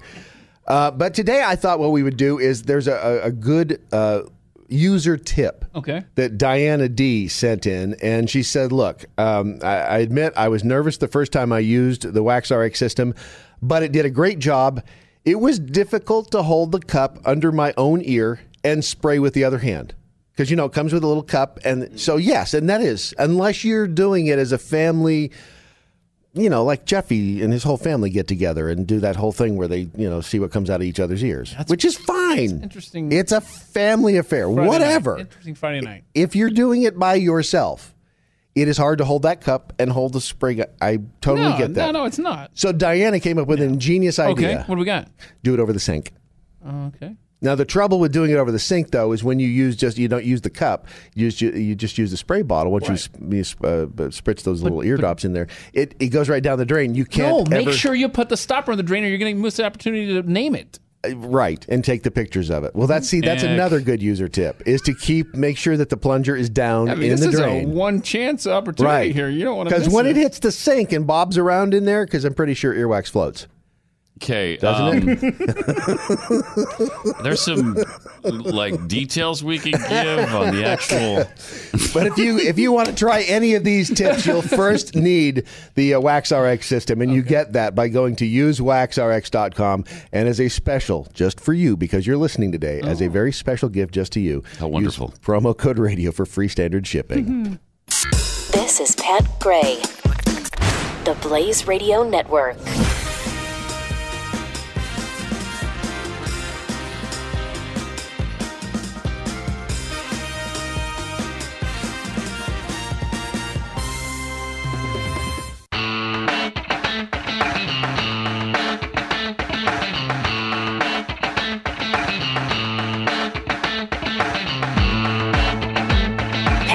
Pat is here on the Blaze Radio Network. Triple eight nine hundred thirty three ninety three. It is uh, Pat Gray unleashed, and gas prices getting out of control again. This is first time in what mm, three or four years, probably. Yeah, it's been a while. Maybe it's it's been a while. We've had a pretty good run here of affordable gas prices, and it's about to end. Uh, gas prices in Fresno, California, have already surpassed four bucks a gallon this week at some places in town, uh, and gas prices are projected to rise even more into the. I mean, we're not even Memor- Memorial Day yet, and so going into Memorial Day and this and summer and all of this potential uh, conflict between Israel and Iran. Now, Iran only supplies they supply zero oil to us, but I think they're responsible for about four percent of the worldwide supply. So that's going to throw things into a tailspin, and, and it's just going to increase. Uh, it's going to increase the cost. Stock market didn't mind the Iran thing. I know the stock market was up both days since, uh, since? Hmm. Trump's announcement. So, in fact, it's up 233 right now. Oh, good. So Good. Yeah, I mean that's a good And. Saudi Arabia has actually said they'll step in if the uh, Iranian oil has some sort of disruption, and and they'll provide whatever is needed. But they love to wait until the prices have jacked up because that's what their whole economy is based on. Um, a year ago, the national average was two thirty four for a gallon of gas. It's two eighty one now. And in California, of course, as we just mentioned, it's already over four bucks a gallon. And that's what you get for living in California. everything in California, cost of living wise, sucks. Is there anything Californians get a break on? Their taxes are ridiculous. Their home prices are out of. If you're selling, you know it's pretty good, and moving to another state. But if you're trying to buy a home in California, Well, maybe, Good luck. Maybe supply and demand out there. Maybe plastic surgery is cheaper. I don't know. Maybe. that, maybe that would. But yeah, so we have the story Maybe. about the the solar panels being mandatory out Oh, that's there right. on houses. all new, all new subdivisions, right? They they yeah they passed that yesterday, and It did pass. and any new Wow. home that is built after 2020 Wow. has to have uh, the solar panels. Who is in bed with the solar panel industry? Solar gets so many subsidies, so much uh, consideration from the government, and it's not adequately there, technologically speaking, yet. I mean, it's still, it still can't work the way you need it to. It's not it's not perfected to the point where you want solar panels and it's going to save you money and they're going to work uh, re- reliably all the time. Glenn tried to do a super um, energy efficient home and wanted to kind of be off the grid, so he used a lot of solar and he used the state of the art stuff at the time, and it's all it all went haywire. It's gone haywire many, many, many, many times, and it's cost him a fortune to try to deal with it. I, I don't, I don't get it.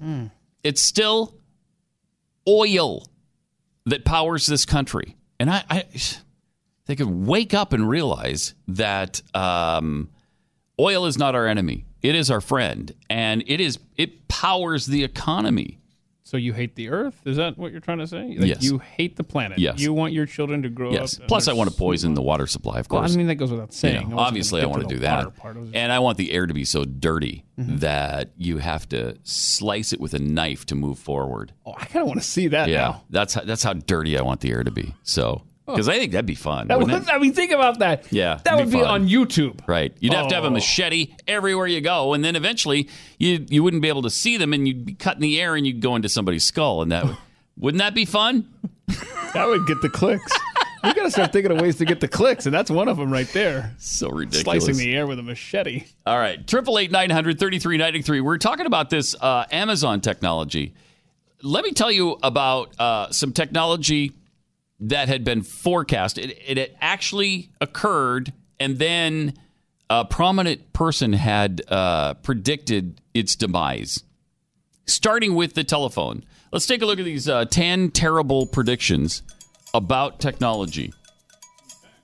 Uh, with this really cool music that goes along with it. It's great. Yeah, it is. Um, so at number 10, the telephone, for instance. In 1876, Western Union's president, William Orton, so a pretty big guy, made a bad call when he said, This telephone has too many shortcomings to be seriously considered as a means of communication. uh, at number nine, the automobile. Um, in 1903, president of the Michigan Savings Bank said, "Put uh, put the, his cart before the horse." When he said, "The horse is here to stay, but the automobile is only a novelty, a fad." uh, nuclear energy. This one involves Albert Einstein too. It's kind of embarrassing for him. In 32, Einstein might not have known what kind of impact he'd make when he noted. There is not the slightest indication nuclear energy will ever be obtainable. Oops. Number seven, the television. In 1946, 20th Century Fox co founder Darryl Zanuck wasn't quite tuned in when he predicted television won't be able to hold on to any market it captures after the first six months. Has it been six months yet? Uh, I don't know. Uh, number six, the photocopier. Uh, the Xerox founders doubled down in 1959, even though IBM told them, yeah, the world potential market for copy machines, 5,000 at the most. Xerox, great company. Five, uh, online shopping. Uh, in 1966, Time magazine proved it wasn't on the same page when it printed this wonderful prediction Remote shopping, while entirely feasible, will flop. Oops. That's why Time magazine's going out of business. Personal computer. I love this quote too because this is ridiculous. 1977, Ken Olsen, founder of Digital Equipment Corp., miscalculated when he assumed there is no reason for any individual to have a, a computer in his home. wow. he got that right, didn't he? Uh-huh. As far as the internet is concerned, another bad prediction on that. In 1995, inventor of the Ethernet, Robert Metcalfe, uh, kind of blew it when he predicted the internet will soon go spectacularly supernova and collapse. Uh, online video. This is one of the YouTube guys, too. In 2005, YouTube co founder Stephen Chen channeled his doubts about the company when he admitted there's just not that many videos I want to watch. he, did, he didn't know about cats Yeah, at the time, would- apparently. Jeffy would disagree. Number one, the iPhone. Uh, and this is from Steve Ballmer, Microsoft CEO. Uh, he believed in 2007 there's no chance the iPhone is going to get any significant market share. Wow. I love those predictions. I, I love that. Yeah. It shows even really successful people, even really smart people, Albert Einstein, for instance, can be wrong. Yeah. And that's why, you know, when people are so clearly wrong on, let's say, global warming and make all these predictions, and they think that we're insane for not believing them. Well, look how many times scientists have been wrong. Look how many times uh, successful business people have been wrong. Yeah, and I will say Steve Ballmer, um, while he completely missed the mark on the iPhone, still worth $38.1 billion. So he is uh, still doing okay. Doing, doing okay? Doing okay. Really? Does he have a like a a house or anything? He does Probably. a car? I Probably. mean, I don't want to be crazy with With how well billion dollars, you probably afford that kind of stuff. Man. Hmm. I think that probably was a lot of jealousy. They had a little thing going between Microsoft and Apple at the time, and I'm sure he didn't want to believe that the iPhone was going to take off. Uh, but look at it now. When you see a movie that's prior, that's like that predates the iPhone, and it's 2007, it looks like ancient technology Yep. now. Yep. Anytime you see a flip phone, Yeah. a dumb phone that's a cell phone, that's a mobile phone, you're like, what year was that? Was that in the 1800s? I mean, it's changed so much I know. so quickly that you, you it's hard to believe we ever functioned with a flip phone or a BlackBerry. It, it is. I mean, you try to you try to coordinate meeting up with people or have your kids, you know, meet you at a certain spot. I mean, it's so much easier now. Oh my gosh! Whereas it used to Oh my be, gosh. if you're not here at 8:30 on the nose, your butt's mine. I'll assume you're dead. I'll assume you're dead. I'm we'll leaving- send out a the National Guard. Right, 8:35. I'm going home and I'm never coming back, and I'll never see you again. Sorry, but today, I mean, you can text, call. I mean, there's no excuse to not be in touch with your family. Yeah, it's pretty awesome. Uh, Triple eight nine hundred thirty three ninety three. More Pat Gray Unleashed on the way.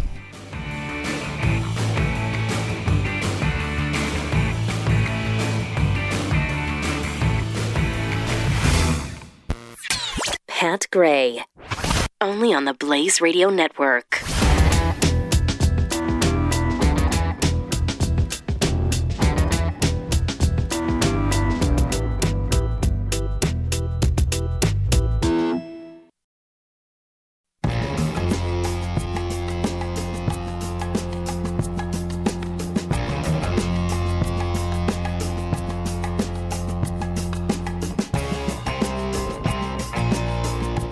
Returns Uh huh.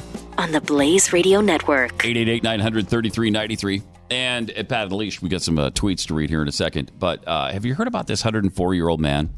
He's uh, doing assisted suicide in Switzerland because it's legal there. And he's just decided he's not terminally ill or anything. He's got some problems, obviously, that come with being old. Uh, his hearing is not as good. His, uh, I guess, his eyesight is starting to fail, but he's got his faculties. But he just he's done. He's just done with life, and he's going from Australia to Switzerland so that he can do assisted suicide there. He already did. Oh, he did it. Did it? Was it last night? Is yeah. that uh, today. Today. He's, he's gone. A Right to Die group says 104 year old Australian biologist David Goodall did end his life in Switzerland. Um, the director of Exit International, jeez, what a name, was declared, uh, said he was declared dead at 1230 today. Yeah, their time. Uh, he traveled to take advantage of the country's assisted suicide laws. Um, and it, it, there's kind of a split feeling in Switzerland. Some people are like, yeah, well, people should be able to do that. You know, that whole European, ah, whatever, let them do that. They, they don't have a quality of life anyway. I love how they can't, you can't be a judge of anything, but you can judge their quality of life and whether or not they should die. That's great. Um, he cited lack, uh, but some, some people in Switzerland are a little disturbed that it's becoming known as a place where you go to die, which seems like a legitimate concern to me. Probably not something the Chamber of Commerce wants to publish. Probably not. Uh, anyway, this 104 year old man cited lack of mobility, uh, doctors' restrictions on his diet. I can kind of relate to that. You take away ice cream for me out of my diet completely. You're booking a flight for Put a bullet in my head. Australia there? Put a bullet in my Or, head. uh, yeah. Wherever he went. Mm-hmm. Mm-hmm. Where did he go? and an Australian law prohibiting him from taking his own life among his complaints. Uh, but he was not ill. He could have lived who knows how long. He should have gone for the record, man. He, would certainly be alive right now. And he I- did this I- I on would his think. 104th birthday. Yeah.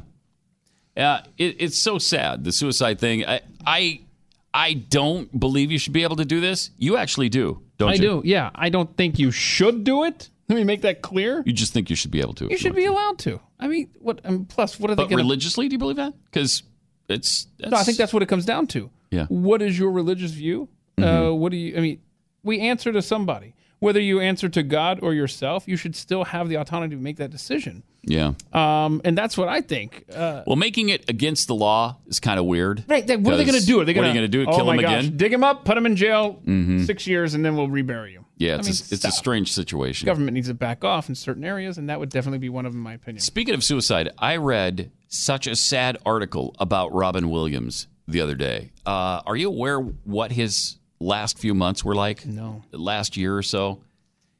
I think he was, was he 67, I think, 67 or 68 when he died? And it was in 2015. Uh, he had a degenerative brain disease. They did an autopsy on him afterwards. And so he had an Alzheimer's like situation going on. It wasn't Alzheimer's, but it was something like that. And he was just losing the essence of who he was, and he couldn't take it anymore. Um, he did that. He did a uh, movie in 2014, shortly before he really got really, really bad. And I, I forget what the movie was. Um, but he went to the makeup artist crying, she said, almost on a daily basis because he couldn't remember his lines. He was having a really difficult time going over his lines, couldn't remember them, couldn't memorize the script. And so he befriended this makeup artist and would go and confide in her. And she said, Robin, go back out on the road and reinvigorate yourself. Do, you know, do some stand up comedy, mm-hmm. get funny again. And then, you know, it'll get that creative spark going. And he really broke down then and said, I, I, I don't know how to be funny anymore. He just, he physically couldn't do it anymore. Only 63, by the Oh, way. Oh, he's 63. Holy He cow. just turned 63. So yeah, he so he is. I, I guess he had all kinds of symptoms, and his he and his wife would go to doctors. They couldn't diagnose it. They didn't know what was wrong with him. She started to think maybe he's a hypochondriac. I don't know. He wasn't. He actually had this degenerative brain disease that really messed up his life at the end, and then he wound up taking his own life. Um, so it's a, suicide is a hard thing. Oh, there's a- hard hard thing. There's an article making the rounds on social media, and it is it's heartbreaking. It is absolutely heartbreaking. If if you are listening to my voice right now and are even remotely considering suicide, or there's someone that you love is considering it, and I'm gonna have to find this and repost it because a mother posted a picture of her daughter smiling, just enjoying life. Her first night of ballet class. She said, This is my daughter. a picture of innocence. She was so happy, just enjoying life. The next day after this photo was taken, her father killed himself. Oof. And it changed her world forever. Jeez. And you read that, you you will be affected. Definitely. Don't do it. Triple eight nine hundred thirty three ninety three and uh, at Pat Unleashed on Twitter. From Nick in D- Detroit, he writes: Am I missing something? How is revoking credentials of these journalists that we've been talking about today the equivalent of licensing? Maybe we didn't make that clear. It's two separate issues, but the revoking of credentials could lead to the people are afraid, especially Matt Drudge, that it's going to lead to the licensing of journalists, so that you can control what's fake news and what's not. the The theory being that if you're so worried about fake news that you're going to pull people's credentials for disseminating fake news, then you're obviously going to then try to determine who's qualified and who isn't to be a journalist. And it's just not American to be threatening journalists access if you don't. Right. I mean, come on, Right.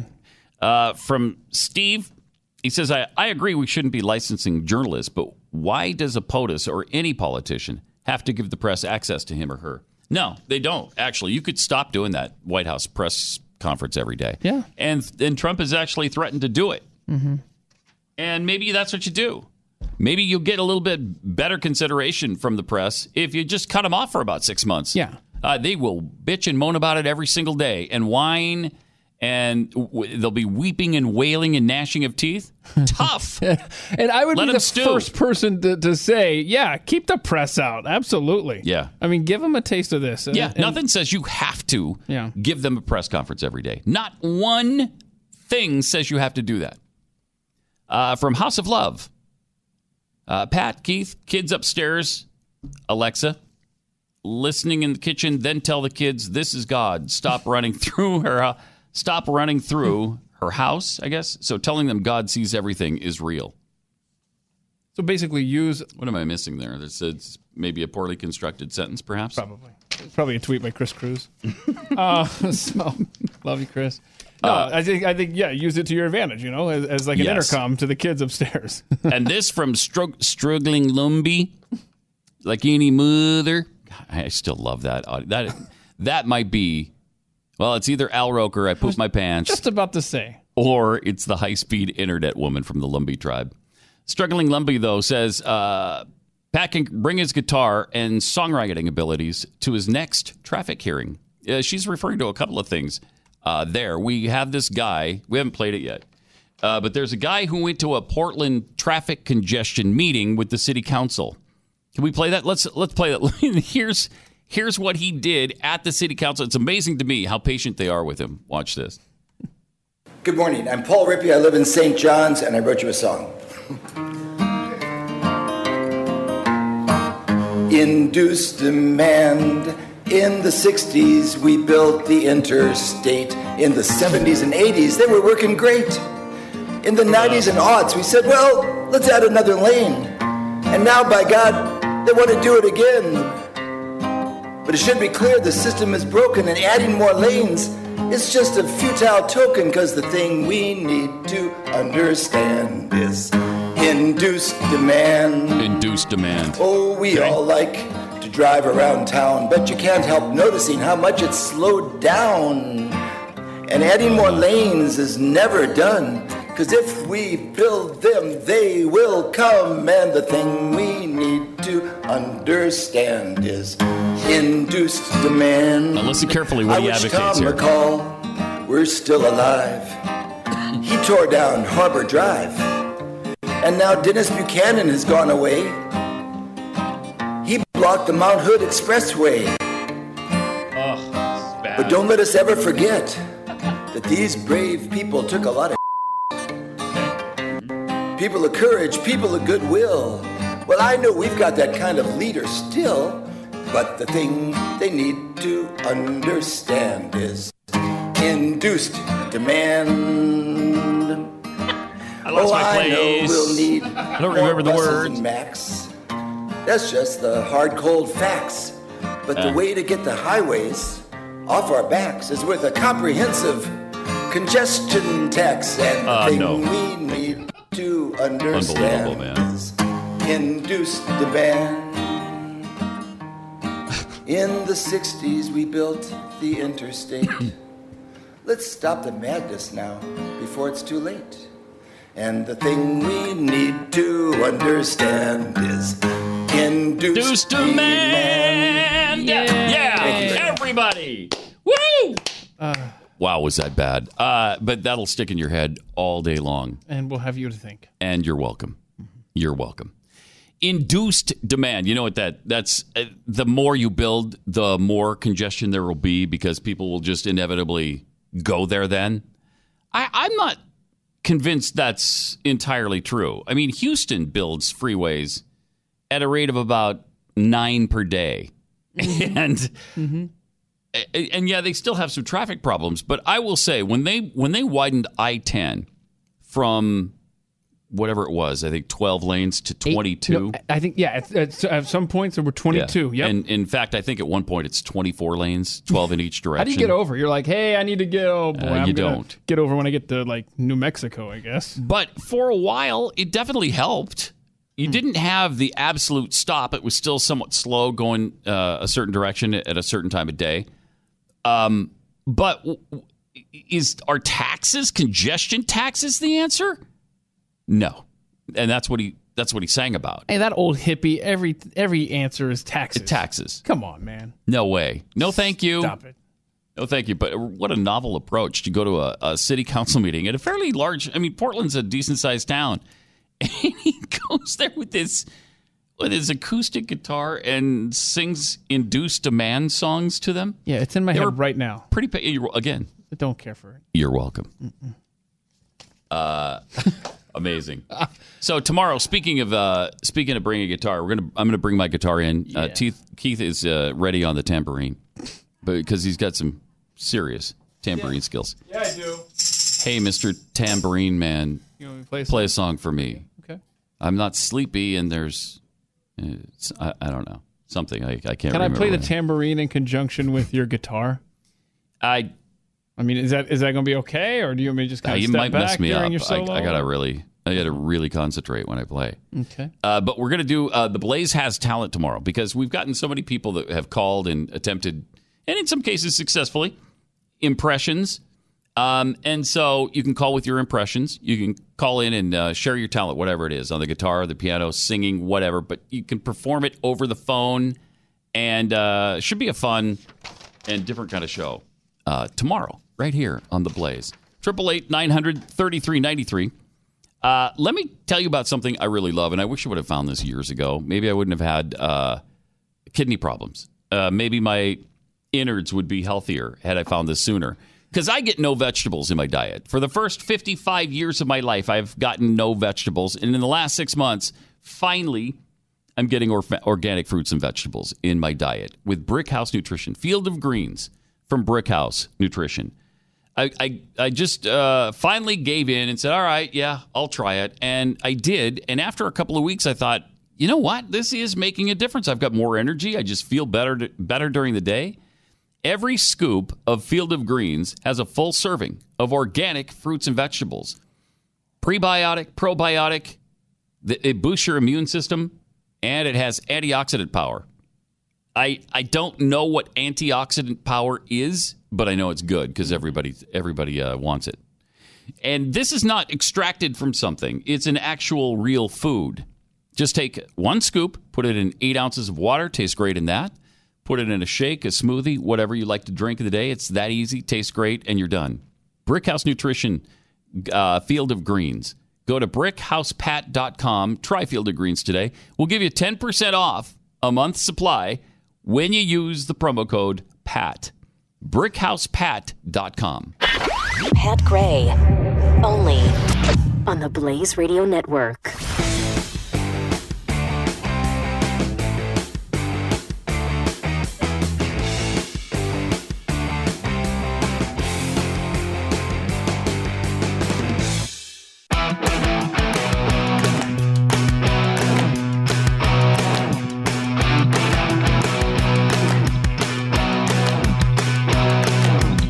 Gray is here.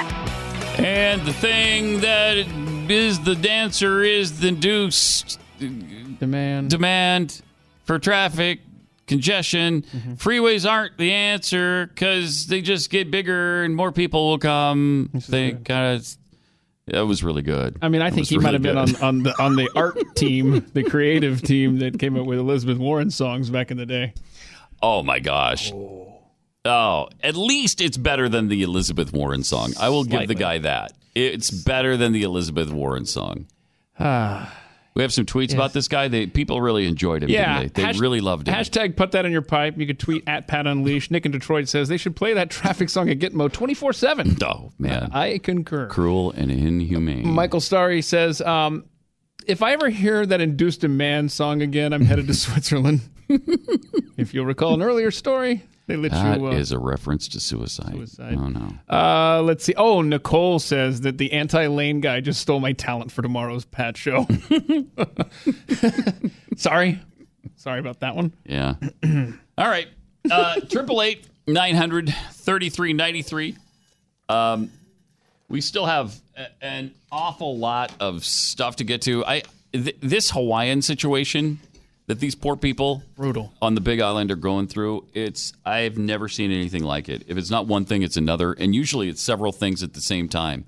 First of all, you got the eruption and lava flow. Okay. It's not bad enough that the volcano erupts. Uh, sometimes the lava doesn't come out; you just get ash. Mhm. And that's what happened with Mount St. Helens. There was never lava Right. flow; it just it dumped a bunch of ash all over like a thousand miles of, of territory. Well, this spewed lava immediately. Then you had the earthquakes, and one of them was almost seven on the Richter scale. It was a six nine, the first one, right? Wow, yeah, uh, really big one. Then you had the fissures, the cracks in the earth just open up, and lava would spew out of that. I mean, not to is- mention the toxic steam. So you got lava, Lava. earthquakes, Quakes. uh, fissures, Fissures. mhm. uh, toxic steam. Yeah. Then you had from the ash that went up. Now you've got acid rain, Yeah, it's mixing with the rain. It's like battery acid falling on you now. and there was one other thing, wasn't there? Uh, now, now, now we've got boulders getting spewed. Oh, out. that's right. The next thing they're worried about. I don't think it's happened yet. Yeah, but they're they're, talking predicting about two-ton boulders. I mean, being blown out of the volcano onto people's homes, or you know, at least I think they said blown up to a a mile or two miles. A, a good ways. Uh, Uh, it's destroyed. In the weeks, okay, in the weeks ahead, the volcano could eject blocks of up to two yards in diameter, a little less than a mile. come on. It can shoot other rocks, smaller rocks, several miles away. Yeah. Oh, come on. That is unbelievable. I'm leaving. I'm just, you know what? Pele or whatever the fire god, goddess person is, take the house. Take Pe- Pele was the uh, soccer player from Brazil. No, there's a Pele. 70s. uh, Okay, that's Good. I don't think he's at fault here. Okay. You know what? I think it's a Brazilians goddess. are going to be pissed No, for you fire- blaming this on Pele. Yeah, okay. He, he was nowhere to be found in that whole Oh, region. yeah? He wasn't on any of the Hawaiian Islands. You're right. It's a girl. happened. See that? Look at that. Huh? What's that headline say from USA Today? Peel. No, P L. P doesn't. E L E, Peel. Patrick. Pele, who is uh, oh, Hawaii's volcanic fire goddess. Right. So Wow. I I, I was uh, right. I was at Hawaii once uh, touring the uh, the little lava rock area and stuff, and they say that if you On the Big Island or I don't know where it was. All I right. can't remember. But they said if you take a volcanic rock, Mhm. Pele Pele will follow you home and give you bad bad luck for the rest of your life or something like that. That's kind of creepy. So you're like, you know what? I'm just gonna just gonna leave, leave the rock right here. there. Mhm, Yeah, yep. leave it right You there. Just keep it. And that's the other thing that's uh, amazing. We didn't even mention the lava flow turns into lava rock when it cools. So you've got these lava rocks, sometimes 20 feet high, across roadways, in neighborhoods. Uh, there was a group of uh, uh, residents trying to get to their home because they knew, because of a drone camera, that they knew that their homes were in peril, but they didn't see the result. So a bunch of neighbor, neighbors got together and they were going to go check out their homes to see if they survived. And there was a 20 foot tall uh, lava rock that was in front of them that they couldn't get around and couldn't get past. They said all they could do was stop, sit there, and cry and wonder if their homes were safe or not. I, it's just a really, really horrific situation. Really terrible for them. And it, you know, it's it's it's a paradise. If you've ever been to Hawaii, you know it's a paradise And in this case, that's turned to hell. You imagine how hot that is all over the island with that lava and the. Uh, wow, I just I can't and even. it's just so creepy too. yeah, it is. I mean, it's not like a storm that you just ride out and then you know then survey the damage. And you're done. Yeah, this is just a constant like nonstop flow taking over a neighborhood. that they said could last for months or years. So at this point, I think I'm I'm going somewhere else. I'm all right. I've had my Hawaiian experience. Eh, see ya, aloha to Hawaii. I'm going somewhere And else. these are islands. I mean, you can't like You're trapped. Yeah, I mean, uh, granted, it's not it's Other than boats and planes, big island, but still, yes. it's okay. Bad things. really, really sad. Uh, my heart aches for him. Is say a prayer for him. Thoughts and prayers don't. Oh my! Did you just? Did I just say? That's kind of hateful, Oh, actually, that you would even offer up something so meaningless to people. Oh wow! I apologize. Okay. I mean, Pele's pissed now. Did you pray to Pele, the fire goddess? No, uh, I but I did watch Pele, the soccer star, a few Not times the when I was a kid. individual. Pat. No, it's not the same guy. In fact, that Pele is a is a goddess, right? It's not Right. even a not even a guy. Well, and maybe maybe this is the soccer player identifying as a woman. I mean, it's times yeah, have changed. maybe maybe. Um, now, California isn't experiencing what Hawaii is, but they are experiencing continued bad government as they have been for the last sixty years. Now that's a plague that goes on and on there. uh, there's a, a rule change going into effect, and it's not just California. This happens to be for all of us. Um, there's a rule change going into effect at USPS, which will impact virtually anybody building a new house anywhere. You're not going to have a mailbox anymore. No more personal mailboxes. Wait, what? In new subdivisions, there's just one communal area Aw, and you can get it there, but you can't have one uh, at your house. They're not going to do that anymore. are you kidding me? As the Postal Service continues to get further and further in debt and trying to keep their head above water, I think they can't go to individual homes anymore and do this now. So that's why they're stopping that. And they're just, you go to one community spot, get your mail. Ugh. Not convenient. This Not good. Ugh. Triple eight nine hundred thirty three ninety three. Yeah, we got the last hour coming up.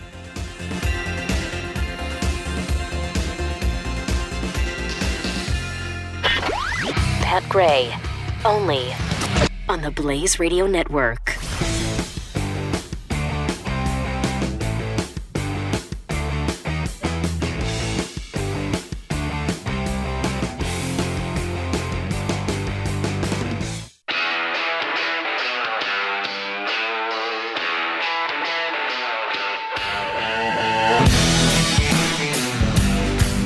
Pat Gray is here on the Blaze Radio Network. And thank you for being here as well.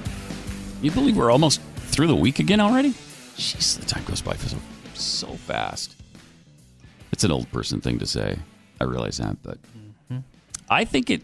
I think it, it's the perception of almost everybody though now, not just old people. Because my kids sense that too. Hmm. And when I was a kid, I didn't. Summer seemed like it lasted a year. To me, in my youth, a day was like a week, a week was like a month, a month a year, and a year like a decade. Now, it's the opposite. I mean, a week feels like a day now. Summer goes by so fast, it's like, and I'm glad because now I live in Texas where the sun is three miles above our, our heads. And uh, it's just, it's already what, in the 90s here in May. Although we have to admit we had a pretty pretty cool spring. It was it was really nice. But then uh, summer arrived and it's just relentless then. It's just so hot all the time. But uh, I think time has sped up. I, I just feels different now than it once did. Triple eight nine hundred thirty three ninety three. You of this Monica Lewinsky story? She was invited to this uh, philanthropic summit hosted by Town and Country magazine. They invited her to come and speak and and glad hand with people and take pictures and all that. Then they called our uh, uh, back up later on and said, "Ooh, um, Monica, we're gonna have to disinvite you." um, we don't want you here because we invited Bill Clinton and he said yes. Come on. That sucks. Lewinsky tweeted out yesterday, the same day as the event Dear world, please don't invite me to an event, especially one about social change. and then after I've accepted, uninvite me because Bill Clinton then decided to attend. It's 2018. Emily Post would definitely not approve. She added, P.S. and definitely please don't try to ameliorate the situation by insulting me with an offer of an article in your magazine. so, Town and Country magazine admitted that they, they did this. Yeah, we invited her, and then Bill Clinton said yes, and so we uninvited her. That is uncool. And where's the Me Too people on this? Isn't she essentially a victim of Bill Clinton because she was 21 and he was 51, 52, whatever he was at the time? Uh, I think so. Also, yesterday, we brought up again the um, 45 communist goals that were entered into the congressional record. And I, I got so much feedback from people who said, Can you do that again? Can you tell me what those were again? Can you can you tweet those out? Did we tweet that yesterday? We, should didn't do that yesterday, again. but we'll do it right now. Yeah. Because every time I see these and every time we talk about it on the air, people are, I think, as blown away as I am to see how many of these goals uh, have already been attained. And when you go over the big ones, I mean, there's some that aren't necessarily applicable anymore, like East and West Germany being separate and then coming back together because now they've they've come back together. But the goal of communism in 1963 was to see to it that they'd, they'd be separated and the Soviets would be in control. Um, but so much of this has already been done. I, I think this is really worth delving into and looking at and realizing what has happened to the United States of America. Yeah, and if you want to follow along, uh, you are tweeting that out right now. The 45 communist goals. I know America I am. I mean, the- you don't have to tell me that. I, of course, if I'm tweeting it, obviously I know I'm tweeting it. right? How do you you what do that stupid? all the time? It's unbelievable. I tell you, I'm a multitasker. Mm-hmm. I can just do so many things at the same time. At Pat Unleashed on Twitter. Yeah. Uh, U.S. acceptance of coexistence is the only alternative to atomic war. U.S. willingness to capitulate in preference to engaging in atomic war. Seems like we don't we don't necessarily have that with uh, Donald Trump at the helm. uh, develop the illusion that total disarmament by the United States would be a demonstration of moral strength. Permit free trade between all nations, regardless of communist affiliation and regardless of whether or not items could be used for war. Uh, extend long term loans to Russia and Soviet satellites. I don't think that's as applicable anymore. Uh, provide American aid to all nations, regardless of communist domination. That, that happened a long time ago. Recognition of China. Oh, please. Uh, admission of China to the UN. Already done. Um, promote the UN, I think we mentioned this yesterday, as the only hope for mankind. Resist any attempt to outlaw the Communist Party. Again, that wouldn't happen here. Do away with all loyalty oaths. There's been many efforts on the part of especially atheists to eliminate, for instance, the Pledge of Allegiance and not to say these things in schools. Uh, get control of the schools is the number 17 goal. I love this one because this has been so thoroughly accomplished. Mm-hmm. We just accept it as a fact of life now. Ah, yeah, they're teaching propaganda in school. There's nothing I can do about that. Get control of the schools. Use them as transmission belts for socialism and current communist propaganda. Hmm. Soften the curriculum. Hmm. Get control of teachers' associations. What? Put the party line in textbooks. Tell me all of that hasn't been done. See if you can. Tell me. You can. Gain control of all student newspapers. I'd say that's pretty well done. Uh, gain control of key positions in radio, TV, motion pictures. Continue discrediting American culture by degrading all forms of artistic expression. Since we had that really terrible uh, painting from Picasso yesterday that sold for $115 million, it was of a naked teenage girl holding a bouquet of flowers. And it was so bad. But beyond that, there's all that um, ex- uh, it's not expressionism. It's uh, uh, abstract. Mm-hmm. All the abstract paintings where they just splash stuff on a canvas, and that's beautiful. That's art. Thank you for the one million dollars uh, to buy this piece of art. One point four. Um, control art critics, directors of museums, promote ugliness, repulsiveness, meaningless art. Paintings of Jeffy. Eliminate all laws governing obscenity by calling it censorship and a violation of free speech and free press. There's a lot of people that would disagree with that, but that's certainly been done. Break down cultural standards of morality by promoting pornography and obscenity in books, magazines, motion pictures, radio, and TV. Gee, have they done that? uh, uh, present homosexuality, degeneracy, and promiscuity as normal, natural, and healthy. Well, what else is it? You can't possibly say that isn't normal, natural, and healthy. It, that one is so complete that you dare not even disagree with it. You dare not say anything but, well, of course it's normal, natural, and healthy. Of course it is. You know what's unhealthy is heterosexual uh, behavior. Oh, can you even say that word? Uh, I Did shouldn't have. I probably should. I probably shouldn't have. Het- I can't even bring myself to say it. Uh, the number 27 goal infiltrate the churches and replace revealed religion with social religion, discredit the Bible, emphasize the need for intellectual maturity, which doesn't need a religious crutch.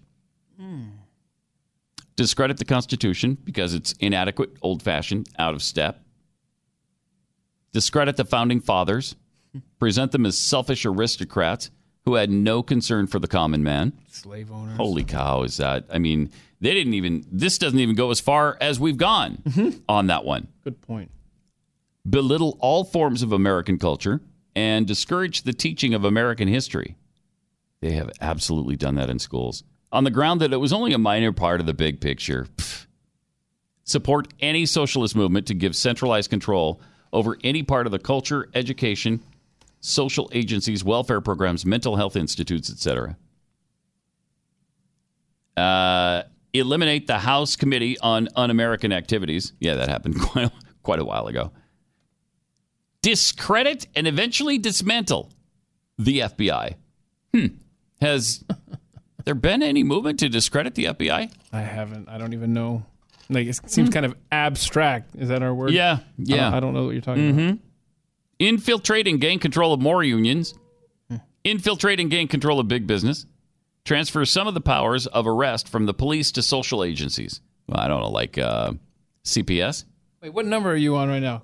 What was the union one? The union one was 36. Read that again. Infiltrate and gain control of more unions. I'm sorry. Gain control of more, as in they're already admitting we have control already of several Absolutely, they did. in the 60s.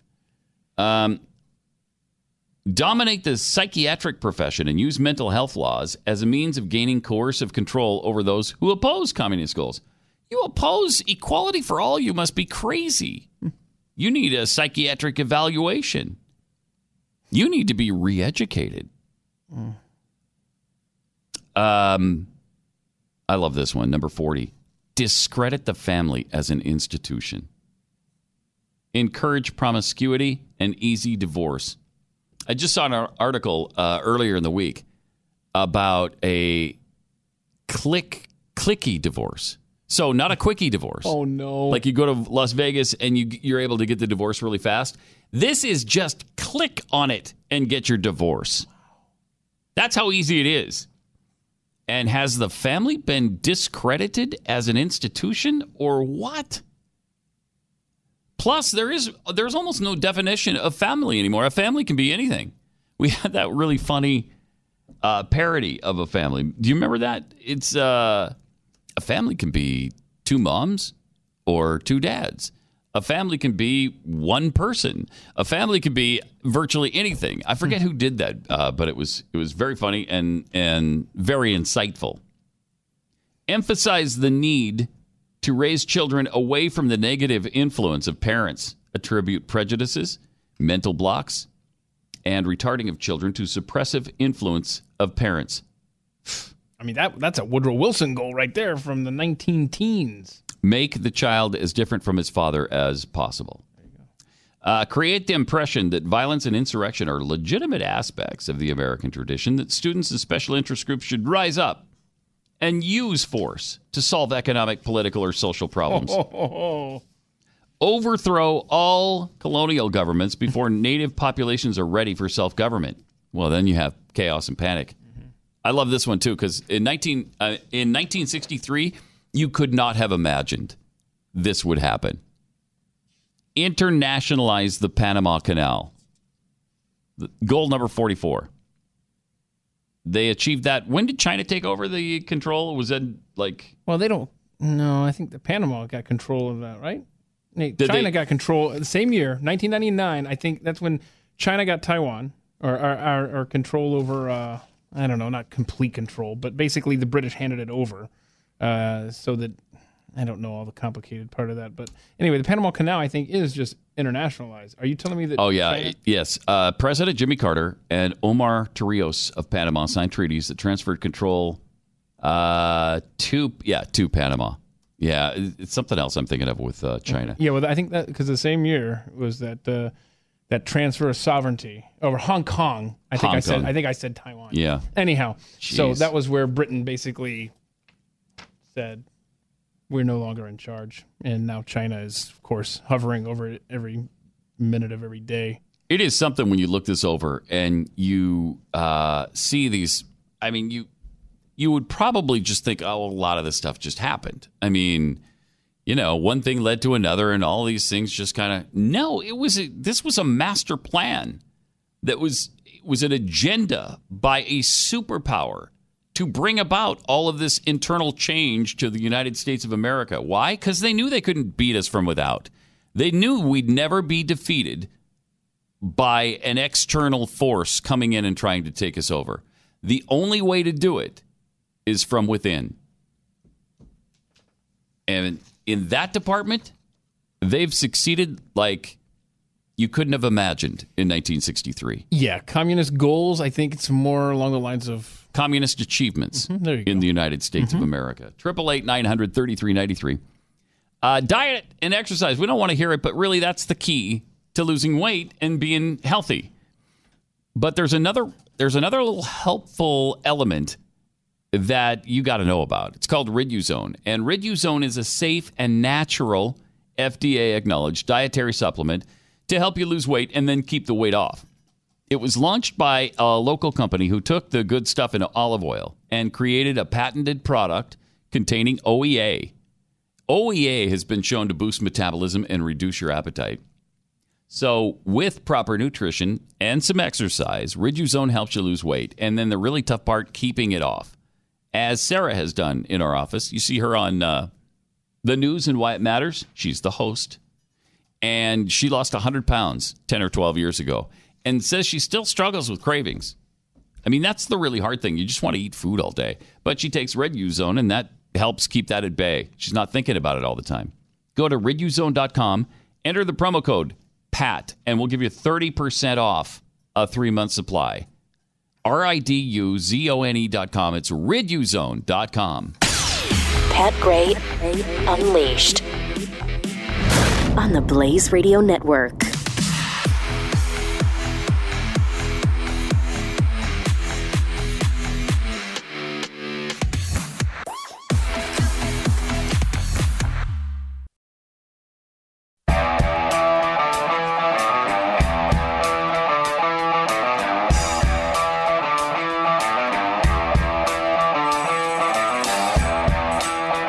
Pat returns on the Blaze Radio Network. Hi. Triple eight nine hundred thirty three ninety three. Just kind of a, an interesting aside. Apparently, Donald Trump Jr. Hmm. is uh, dating Kimberly Guilfoyle. Wait, what? There's a little gossip for you.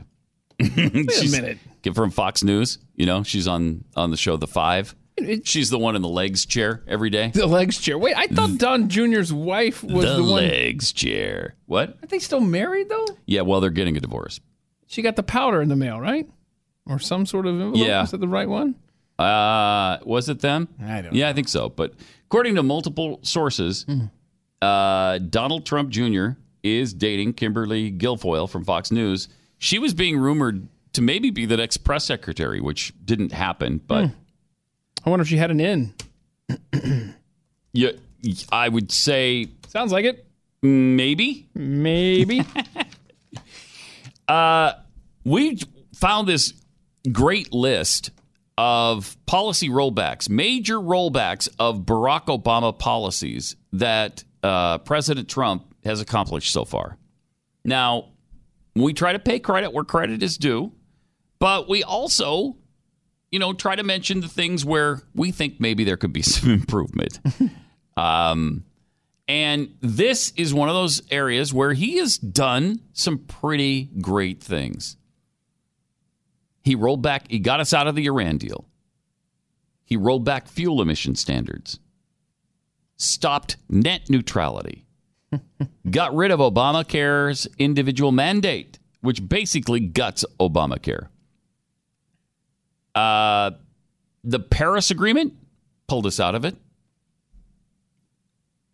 Transgender troop ban, Keystone Pipeline approval, the Clean Water Act, uh, and the Trans Pacific Partnership, the T- TPP. Are you down with TPP? Yeah, you know yeah, me. you know me. Actually, we're not down with TPP, and neither was Donald Trump. It's just a few of the great things he's done. Uh, Triple eight nine hundred thirty three ninety three. And speaking of politicians, we found this. Uh, we found this guy who is running for governor in Kansas. Right? What's his name? Uh, Patrick Kucera.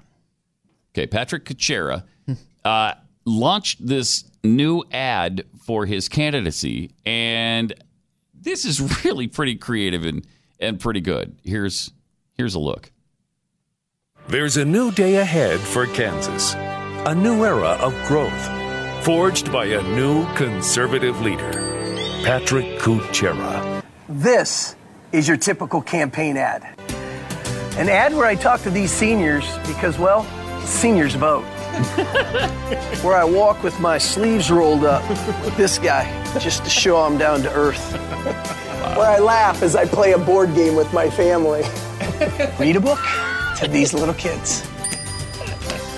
And overused political buzzwords like sustainability, community, and future. Now that's your typical campaign ad. But I am not your typical candidate. I'm a lot like you. I've never held office. Hmm. I've never even run for office. You know, today I believe political experience is the worst kind of experience. And that's why I so strongly support term limits to get rid of career politicians Wow. in both parties.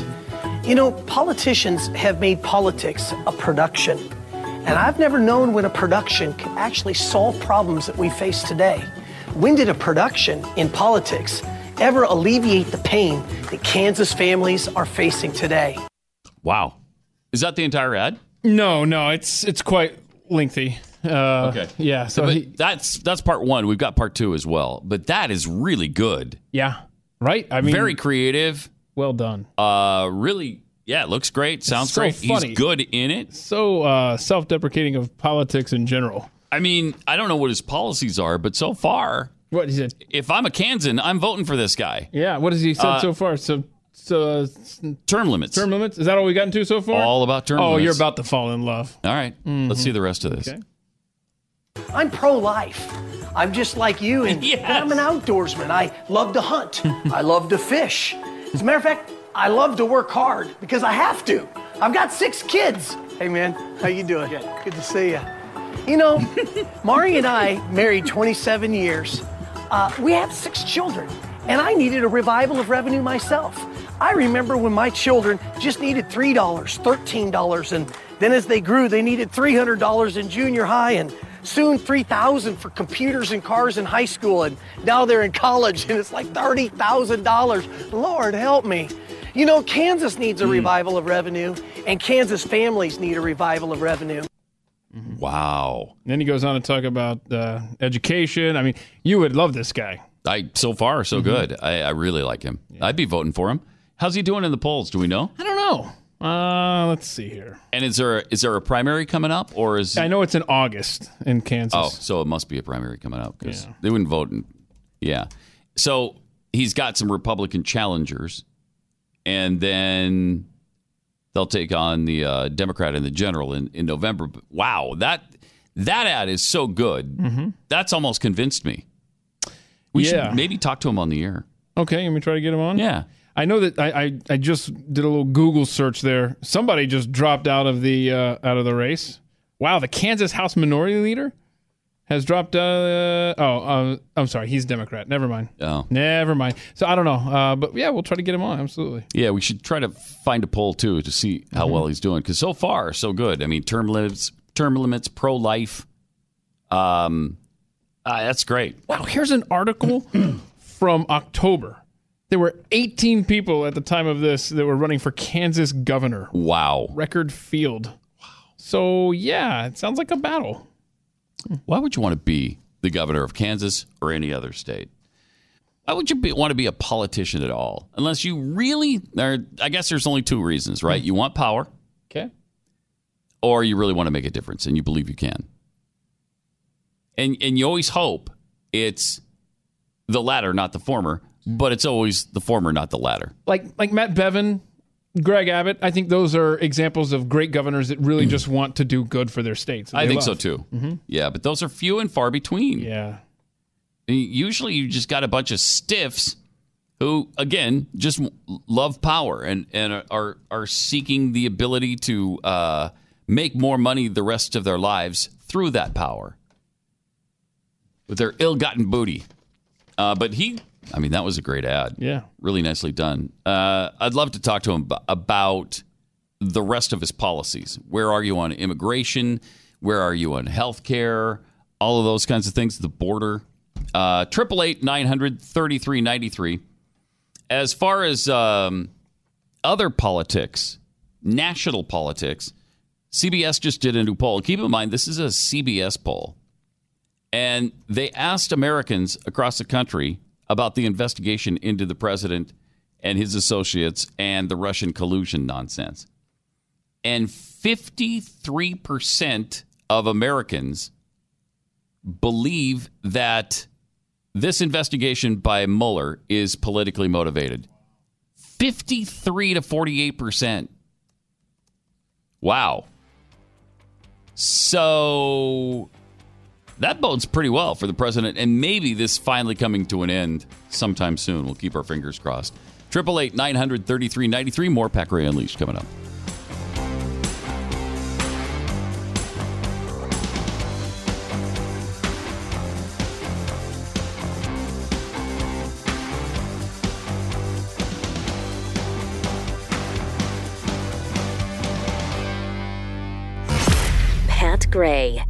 The Blaze Radio Network.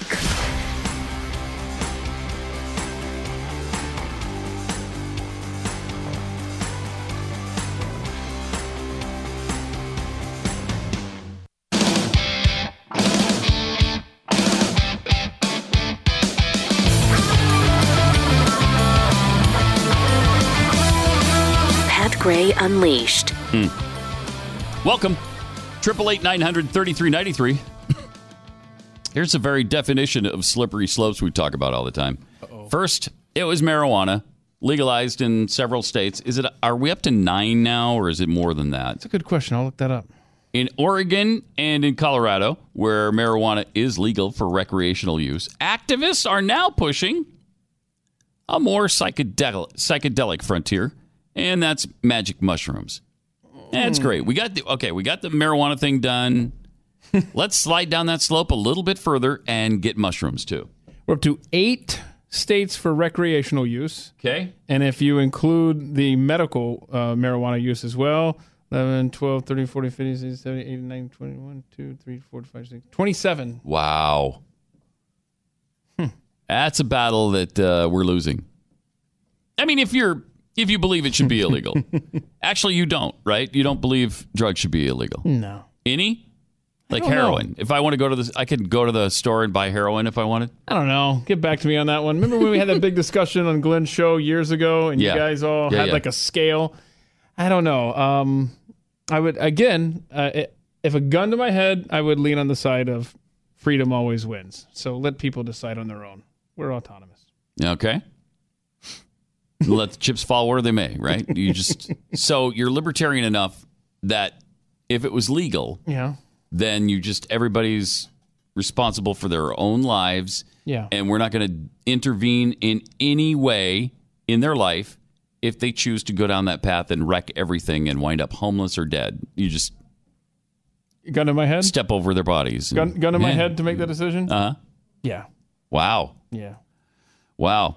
Groups in uh, both Oregon and Colorado are sponsoring ballot measures that would eliminate criminal penalties for possession of mushrooms, whose active ingredient is uh, psilocybin, and it can cause hallucin- whose hallucin- hallucinations, euphoria, and changes in perception. These people point to research, though, showing that it might be helpful for people suffering from depression or anxiety. Wow. I heard that about this, and they're also saying that now about uh, ecstasy, I think. Yes, the, the party drug that you take and it lowers your inhibitions, it can also bring you out of depression. I think there's a study that justifies anything. Yeah, there, there's yes. Is is the I mean that's very true. problem really? But uh, wow, there's I mean this it, this movement is gaining some traction and some momentum. It's and it's not just pot, and you knew it wouldn't be. They're never going to be happy until all drugs are legal. And do you draw the line at something that is naturally organic? I mean, that's probably where you start. At Like least. mushrooms? Yeah, and then you just work your way to to the to the stuff made uh, in a basement with well, poppy seeds are natural and organic, Claritin D. right? I mean, everything Yeah. that's uh, uh, opioid based is organic, pretty much. And there you have it. There you have it. It's kind of like way my son just told me yesterday. As a matter of fact, isn't everything technically organic, Dad? Since everything's made from stuff found on Earth. I'm like, shut up, go to your room. Because we were talking about chemicals, plastic, stuff like that. It's- Right. You know, I found all the elements here, so uh, that's good thought from him, though. Yeah. that's not bad. Mm-hmm. Triple eight nine hundred thirty three ninety three. Also, a uh, smart aleck Cornell University student was just asked by her female teacher, right, to um, not dress scantily when she delivered her thesis. Yeah, she was wearing like cut off jeans or something, shorts. Yeah. Yeah. And the professor just suggested that, you know, maybe you maybe you don't want to wear class it up a bit. Yeah. I mean, it's your thesis. At an Ivy League school. You, want to do it right. We're we're at Cornell. um, so she took that advice uh, under consideration, and here's what she decided to do to deliver her thesis. Take a look.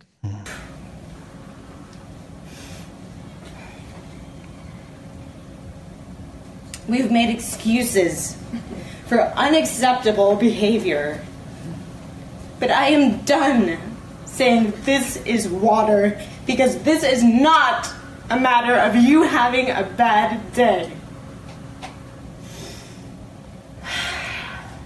Why is she crying? I, I don't know. Now I ask us to come together today. Not so that we can succumb to the level of resentment, of vengeance, and of hatred. Uh huh. Here we go. Okay. Rather, I ask us to come together Come together. with and in compassion. All right. Okay. Passion. Because this topic transcends all of our social identities Oh boy. It and taps right into the heart of who we are. Snowflake alert. Right to the heart of who Here we we go. are. She was Because just. I'm more than Asian. Oh, there, no. there's Whoa, her shoes. shoes. Shoes are I'm going up. more than a woman. I heard a zipper. She's more than a woman. Whoa. Like the I old am more Bee than Letitia Chai. Oh my. Nobody's saying anything. So I am a human weird. being. She's a human being. Uh-huh. Okay. All right, I see. And I ask you And I'm to in my take underwear this leap now. of faith, to take this next step, or rather this next strip in our movement. Yes. And to join me in revealing to each other My support wrong. and to Yeah. seeing each other for Okay. who we truly are. She's revealing in Members of the human race. uh, members of the human race, and in their, in our underwear. She so she she was dressed like that in her underwear for thirty minutes Well, I mean, of her summertime. thesis presentation. It's the summer, Pat. Right. It's a little hot in the summer. So instead of just respecting what the professor asked No. her to do, have to be. she had to be an idiot and strip down to her underwear. This generation will not be talked to. that you will they will not listen to anything you say. They won't take any constructive criticism. Well, she had to stand up, Keith, to, against out. oppressive beliefs and discrimination. This, so uh, she was getting up to present her draft of her thesis when the professor just said, "Is is that really what you would wear?" and she says, "I was wearing a long sleeve blue button down shirt and denim cutoffs." Uh, she, the professor, a white woman. Hmm. Why is that important? Why would you even bring that up? Let me see this real Okay, quick. so she's Asian, I'll give it right back. And she mentions mentions that the professor is a white woman. New York Daily News did that for you. She continued, "Your shorts are too short." This white woman Yeah. dared tell uh, an Asian woman that her shorts were too short. I mean, the nerve, right? How dare you say that? Know your place in society, white woman. Now, if you're other than a white woman, maybe you could say that to this Asian woman. But you're not. You're white. You're white. So shut up. Shut your mouth. So the prof- professor then asked her, "What would your mom think?" and and Magar, the student, responded, "My mom is a feminist, gender, sexuality studies professor. She has dedicated her life to empowerment of people in all gender identities. So I think my mother would be fine with my shorts." Wait, what's the old rule? Don't ask a question you don't know the answer to. So when the professor Yeah. said, "What would your mother think?" you might want to know the mom that you're talking about is a feminist studies professor. So if she's a feminist, gender equality person, Mm-hmm. she would approve of you stripping down to your bra and panties Sure. in class. That that's a good feminist thing to do. Sure. I see. Okay. Don't try to make sense of stuff, man. All righty. Nothing makes sense anymore. Nope. Nothing makes sense. I mean, I think I think at this point, talk about being Overton windowed in your brain. I think we're just lucky she didn't take every article of clothing off. Seriously. yes. Yes. I mean, I, that, as I'm watching that, if I hadn't known the story that she was going to stop there, I'd been like, okay, this is going to continue. Do we have the delay on? Hello. oh. yeah, it looked a little scary there. like she was planning to go uh, a little bit further, but Mhm. fortunately she didn't. Oh, I, I would love to heard her thesis though. I want to read that thing. I'm sure it's just 30 excellent. minutes Mm-hmm. in her underwear. What was the topic? Do we what know? a brave and bold thing to do. That's just, I mean, she should be lauded for that. She should graduate with honors uh, after that. she will. And way to speak truth to power, huh? I mean, that that is exceptional. What a fantastic woman. Hear her roar. Roar. Triple eight nine hundred thirty three ninety three. Uh, you know, the other day we mentioned that unofficially, April was the best month in the history of the nation economically. We had the largest surplus of all time. And they thought, okay, this could change a little bit when the official numbers come out, but we're estimating that we're going to be way in the uh, in the black here. Well, uh, the official number is out now, and the government re- revenue did in fact rise by 12% or 55 billion in April from the same period last year. So April surplus wound up to be 214.3 billion, largest on record. That is fantastic.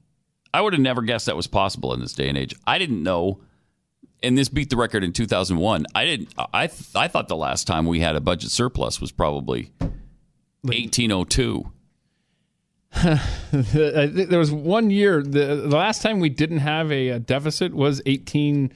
I don't know, 35 ish. I just read this. Oh, There was really? one. The, the last time we On were in the yearly. black as a nation, just Oh wow. zeroed out. Everything was in the black. Was 1835.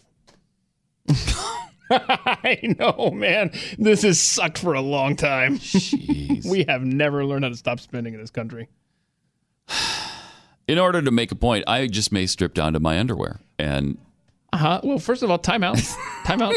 Can you do Timeout? it? Yeah, next break so that I'll have a chance to escape the room. Okay. That's number one. Number right. two, I'm reading this original story from the uh, the Cornell student newspaper. Uh-huh. You know how she encouraged people in the class to uh, to strip down uh, during her little thesis. Mm-hmm. 28 of the 44 people in attendance slowly started to remove their clothes during her thesis. no way. So the class participated in it? 28 of the 44, according to this Cornell Daily Sun article. This is Oh man. More than half of the class stripped down to their underwear. Good night, America. It's been fun. Now you can strip. I'm going to leave. We got to roll up the sidewalks and and uh, close up shop here. United States of America. Good night, everybody. Ugh. Triple eight nine hundred thirty three ninety three. Well, spring is here, um, and you know what that means. It means pollen in the air. It means warmer temperatures. It means allergy, aggravating substances, and a lot of it ends up in your house. In fact, the air inside your house can be up to 100 times more polluted than the air outside. And that's where filterbuy.com comes in. Because if you replace your filters with the uh, great filters that filterbuy.com produces, you're just going to breathe better.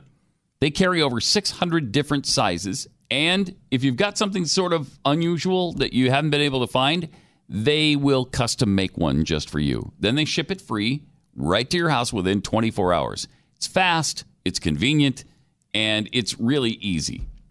FilterBuy offers a multitude of MERV options all the way up to hospital grade. So you know that you're going to remove all that pollen, all the mold, all the dust that's aggravating your allergies and just making you sick. Plus, if you set up auto delivery, you'll save 5%, and then you don't have to worry about uh, when did I change my filters last? Because they show up at your door, and then you know it's time to change them again. So save time, save money, and breathe better with filterbuy.com. That's filter, B U Y.com. Filterbuy.com. Pat Gray Unleashed returns after this on the Blaze Radio Network.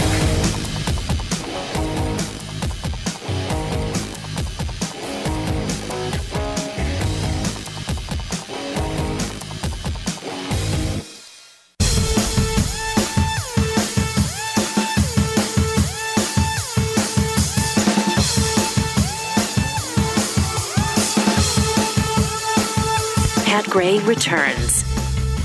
You know what just you know what just hit me is that because I didn't see the movie, so uh, but I know the story of Gina Haspel.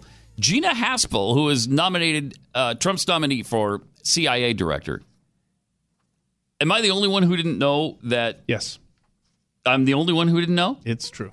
That's a fact. that she is the person Zero Dark Thirty, the movie, was based on. Absolutely. Isn't The that great? uh, what's uh, Chastain? Is it Brandy Jessica- Chastain? Jessica Chastain, Yeah. right? So Jessica Chastain played her Mm-hmm. in Zero Dark Thirty. Not a lot of resemblance there between the two. Um, however, but still, how cool is that? I mean, she's the that. Zero Dark Thirty woman, right? And that person in real life, wow, is up for CIA director, which of course is probably going to be blocked based on this irrational. this. Uh, I cannot. the are you talking about the torture thing? Are you saying that's irrational? I'm talking about the Democrats and the way they like to coddle terrorists in a post 9/11 world, as opposed to looking Oh, out for the see. best so, interests. so you want to break the Constitution and do cruel and unusual things to these people? People that, that aren't saying? American citizens? Is that what you're saying? Yeah, do it. Wow. Don't Wow. forget, in my world, all drugs are legal too, so Uh, it's fine. Then we're not going to be any better than they are, Keith. I don't care. Yeah, you don't care. My goal isn't to be Yeah. better than them; it's to survive you don't them. care. That's right. Okay. That's amazing. And I, you know, it'll be interesting to see if she comes out of this uh, as the CIA director. I, I doubt it too because they're so ridiculous, and their questioning is insulting. It's, it's stupid and insulting. And by the way, she said she would not condone torture if she were in charge. We would not go back to that. And again, you have to identify what is torture. Mm-hmm. Is torture making somebody really uncomfortable, thinking they're going to drown when they're not, and doing no permanent damage to them with this waterboarding stuff? We waterboarded Stu. Mm-hmm. You might remember a few years ago. Do you remember that? Because we wanted to prove it's it's not that big a deal. No, there's no permanent harm. In fact, we watered boarded him not with water but with Ensure, chocolatey tasting Ensure. Oh, that's right. Yeah, we put him on a slab, put the uh, towel over his face, Mm-hmm. and then we poured the Ensure right into his mouth area. And he was spitting and gagging, Mm-hmm. and he told us everything he possibly could. Mm-hmm. It worked like a charm. What was the what was the uh, most memorable line that he had? It's too chocolatey.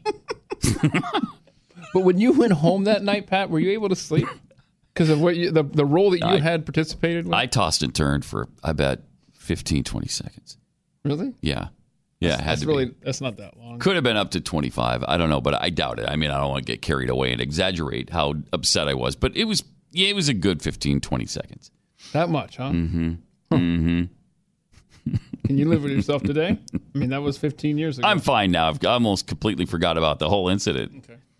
But uh, if Gina Haspel survives her confirmation hearing, becomes the first female director of the CIA, it would mark a massive milestone for the agency. And why why wouldn't Democrats love that?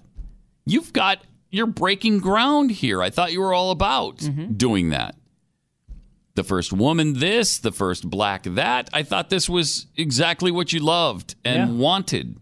Is Nikki Haley not the first female ambassador to the United States or to the United Nations from the United States? Uh, no, Jeane Kirkpatrick. Kirkpatrick. Oh, my bad. Uh, and, then there might have been another one too, but I, I, I no.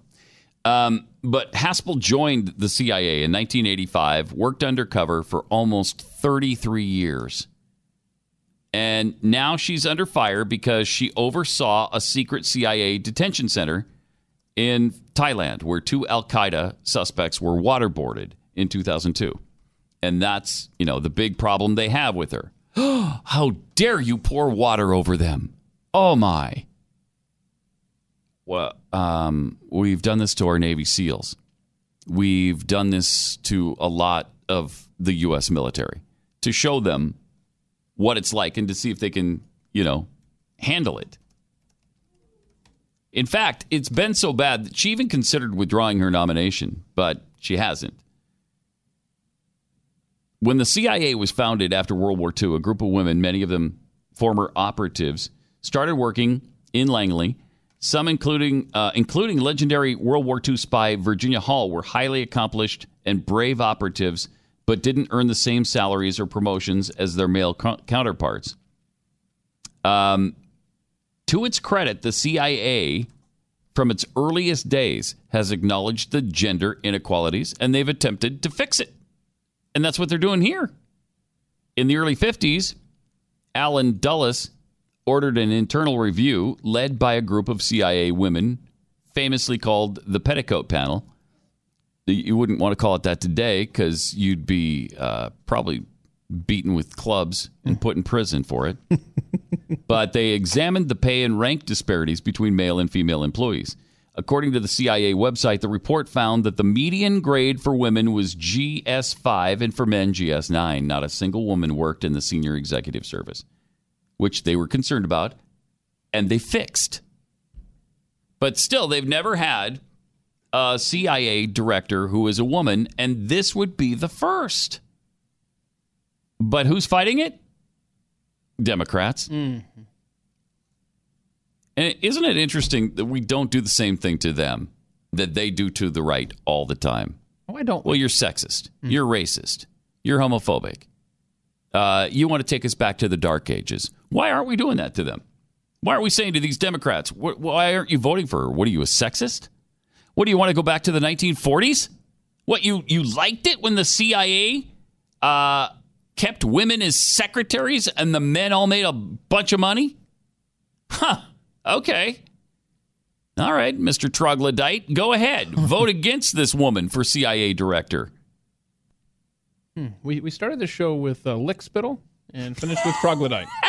that's pretty. That's a good full circle we just made there. Uh, and lick spittle, uh, just to remind you, it was used by George Will in an article. Uh, Yeah, that was some good stuff there. I mean, I have never have heard the term ever before. Dictionary.com close by and read an op-ed. It's obviously making its point. Yeah, if ever you read George Will, you know you better have a dictionary close by, or at least Google something, something to help you understand the the words he knows that no one else has ever heard of. Triple eight nine hundred thirty three ninety three. Uh, also, something we were going to talk about and hadn't gotten to until now. Uh, Israel has carried out some widespread raids against uh, Iranian targets in Syria, and of course, Syria or Iran has uh, launched. I think it was twenty rockets toward uh, Israel. Many of them shot down by the Iron Dome system. Uh, but the increased tension in the Middle East is uh, yeah, it's cause for some concern. Uh, there have been immediate calls for restraint from Russia, France, and Germany. The escalation of the last hours shows us that it's really about war and peace, according to German Chancellor Angela Merkel. Uh, and everybody in these situations seems to side with whoever is opposing Israel, which is why it's been so great that Donald Trump, our our president, has firmly sided on the on on Israel's uh, behalf. And he said, "Look, they've got a right to defend themselves." That was his statement today. When everybody else is yelling about the escalation of this uh, of this fighting and what that's going to lead to. So let me get this straight. Mm. Iran just started launching missiles into Israel, right? Mhm. Okay. Mhm. Um, sounds like a, uh country uh, that we should maybe be making a deal with, huh? Iran, yeah, let's make a deal. Come on. And that's the same country, by the way, that in their parliament day before yesterday was burning the American flag and chanting "Death to America." So catchy too. Yeah, very catchy. Very, Very, very appropriate thing to do in Parliament. It's uh, it's a sign of a really accomplished, an advanced society, advanced country. Triple eight nine hundred thirty three ninety three. Hang on to that tomorrow. Call us. It's going to be Talent Day. Blaze got talent all day tomorrow on Pat Gray Unleashed.